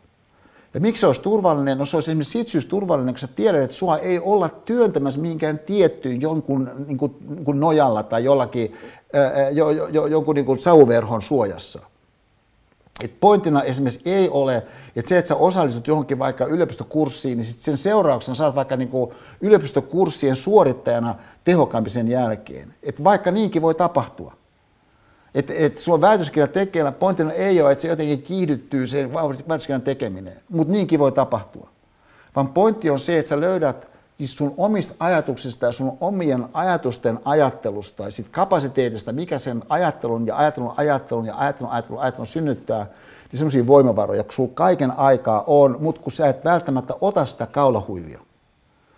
Ja, ja, ja, ja siinä mielessä niin, niin äh, anna sille äh, sun omalle, niin kuin mä sanoisin, ihmeelle tilaisuutta, niin kehkeytyen synnyttää sellaista, mitä sä äh, pystyt niin, niin synnyttämään, kun tässä mennään eteenpäin. Niin bonksiystävät, sillä, sillä ää, ajatuskululla mä halusin niin, niin, että tänään niin, niin tätä meidän ää, sarjaamme viedä eteenpäin. Ja, ja nythän meillä jälleen tulee viikon tauko, että me jatkamme sitten Alastalon salissa kolmas, kolmatta. Huomatkaa tämä nimike Alastalon salissa, joka viittaa maineikkaaseen suomalaiseen romaaniin, niin siis ei sisällä sitä olettamaa, että et, et sä olisit lukenut yhtäkään sivua Alastalon salista. Et, et, et siis itse asiassa mä olisin niin hämmästynyt, jos olisit lukenut edes yhden sivun Alastalon salista, joka on ihan, ihan aika aikamoinen niin haaste luettavaksi, johon teeman pikkasen tuun, tuun, tuun palaa, mutta kun kaikki meidän otsikot on enemmän sellaisia suuntaavia tietynlaisen tunnelman osalta, enemmänkin kuin muistutuksia siitä, että, että mikä on se kokonaisuus, mitä me pyrimme siinä käsittelemään, koska koko ajatus on se, että se meidän filosofian systeemiajattelu,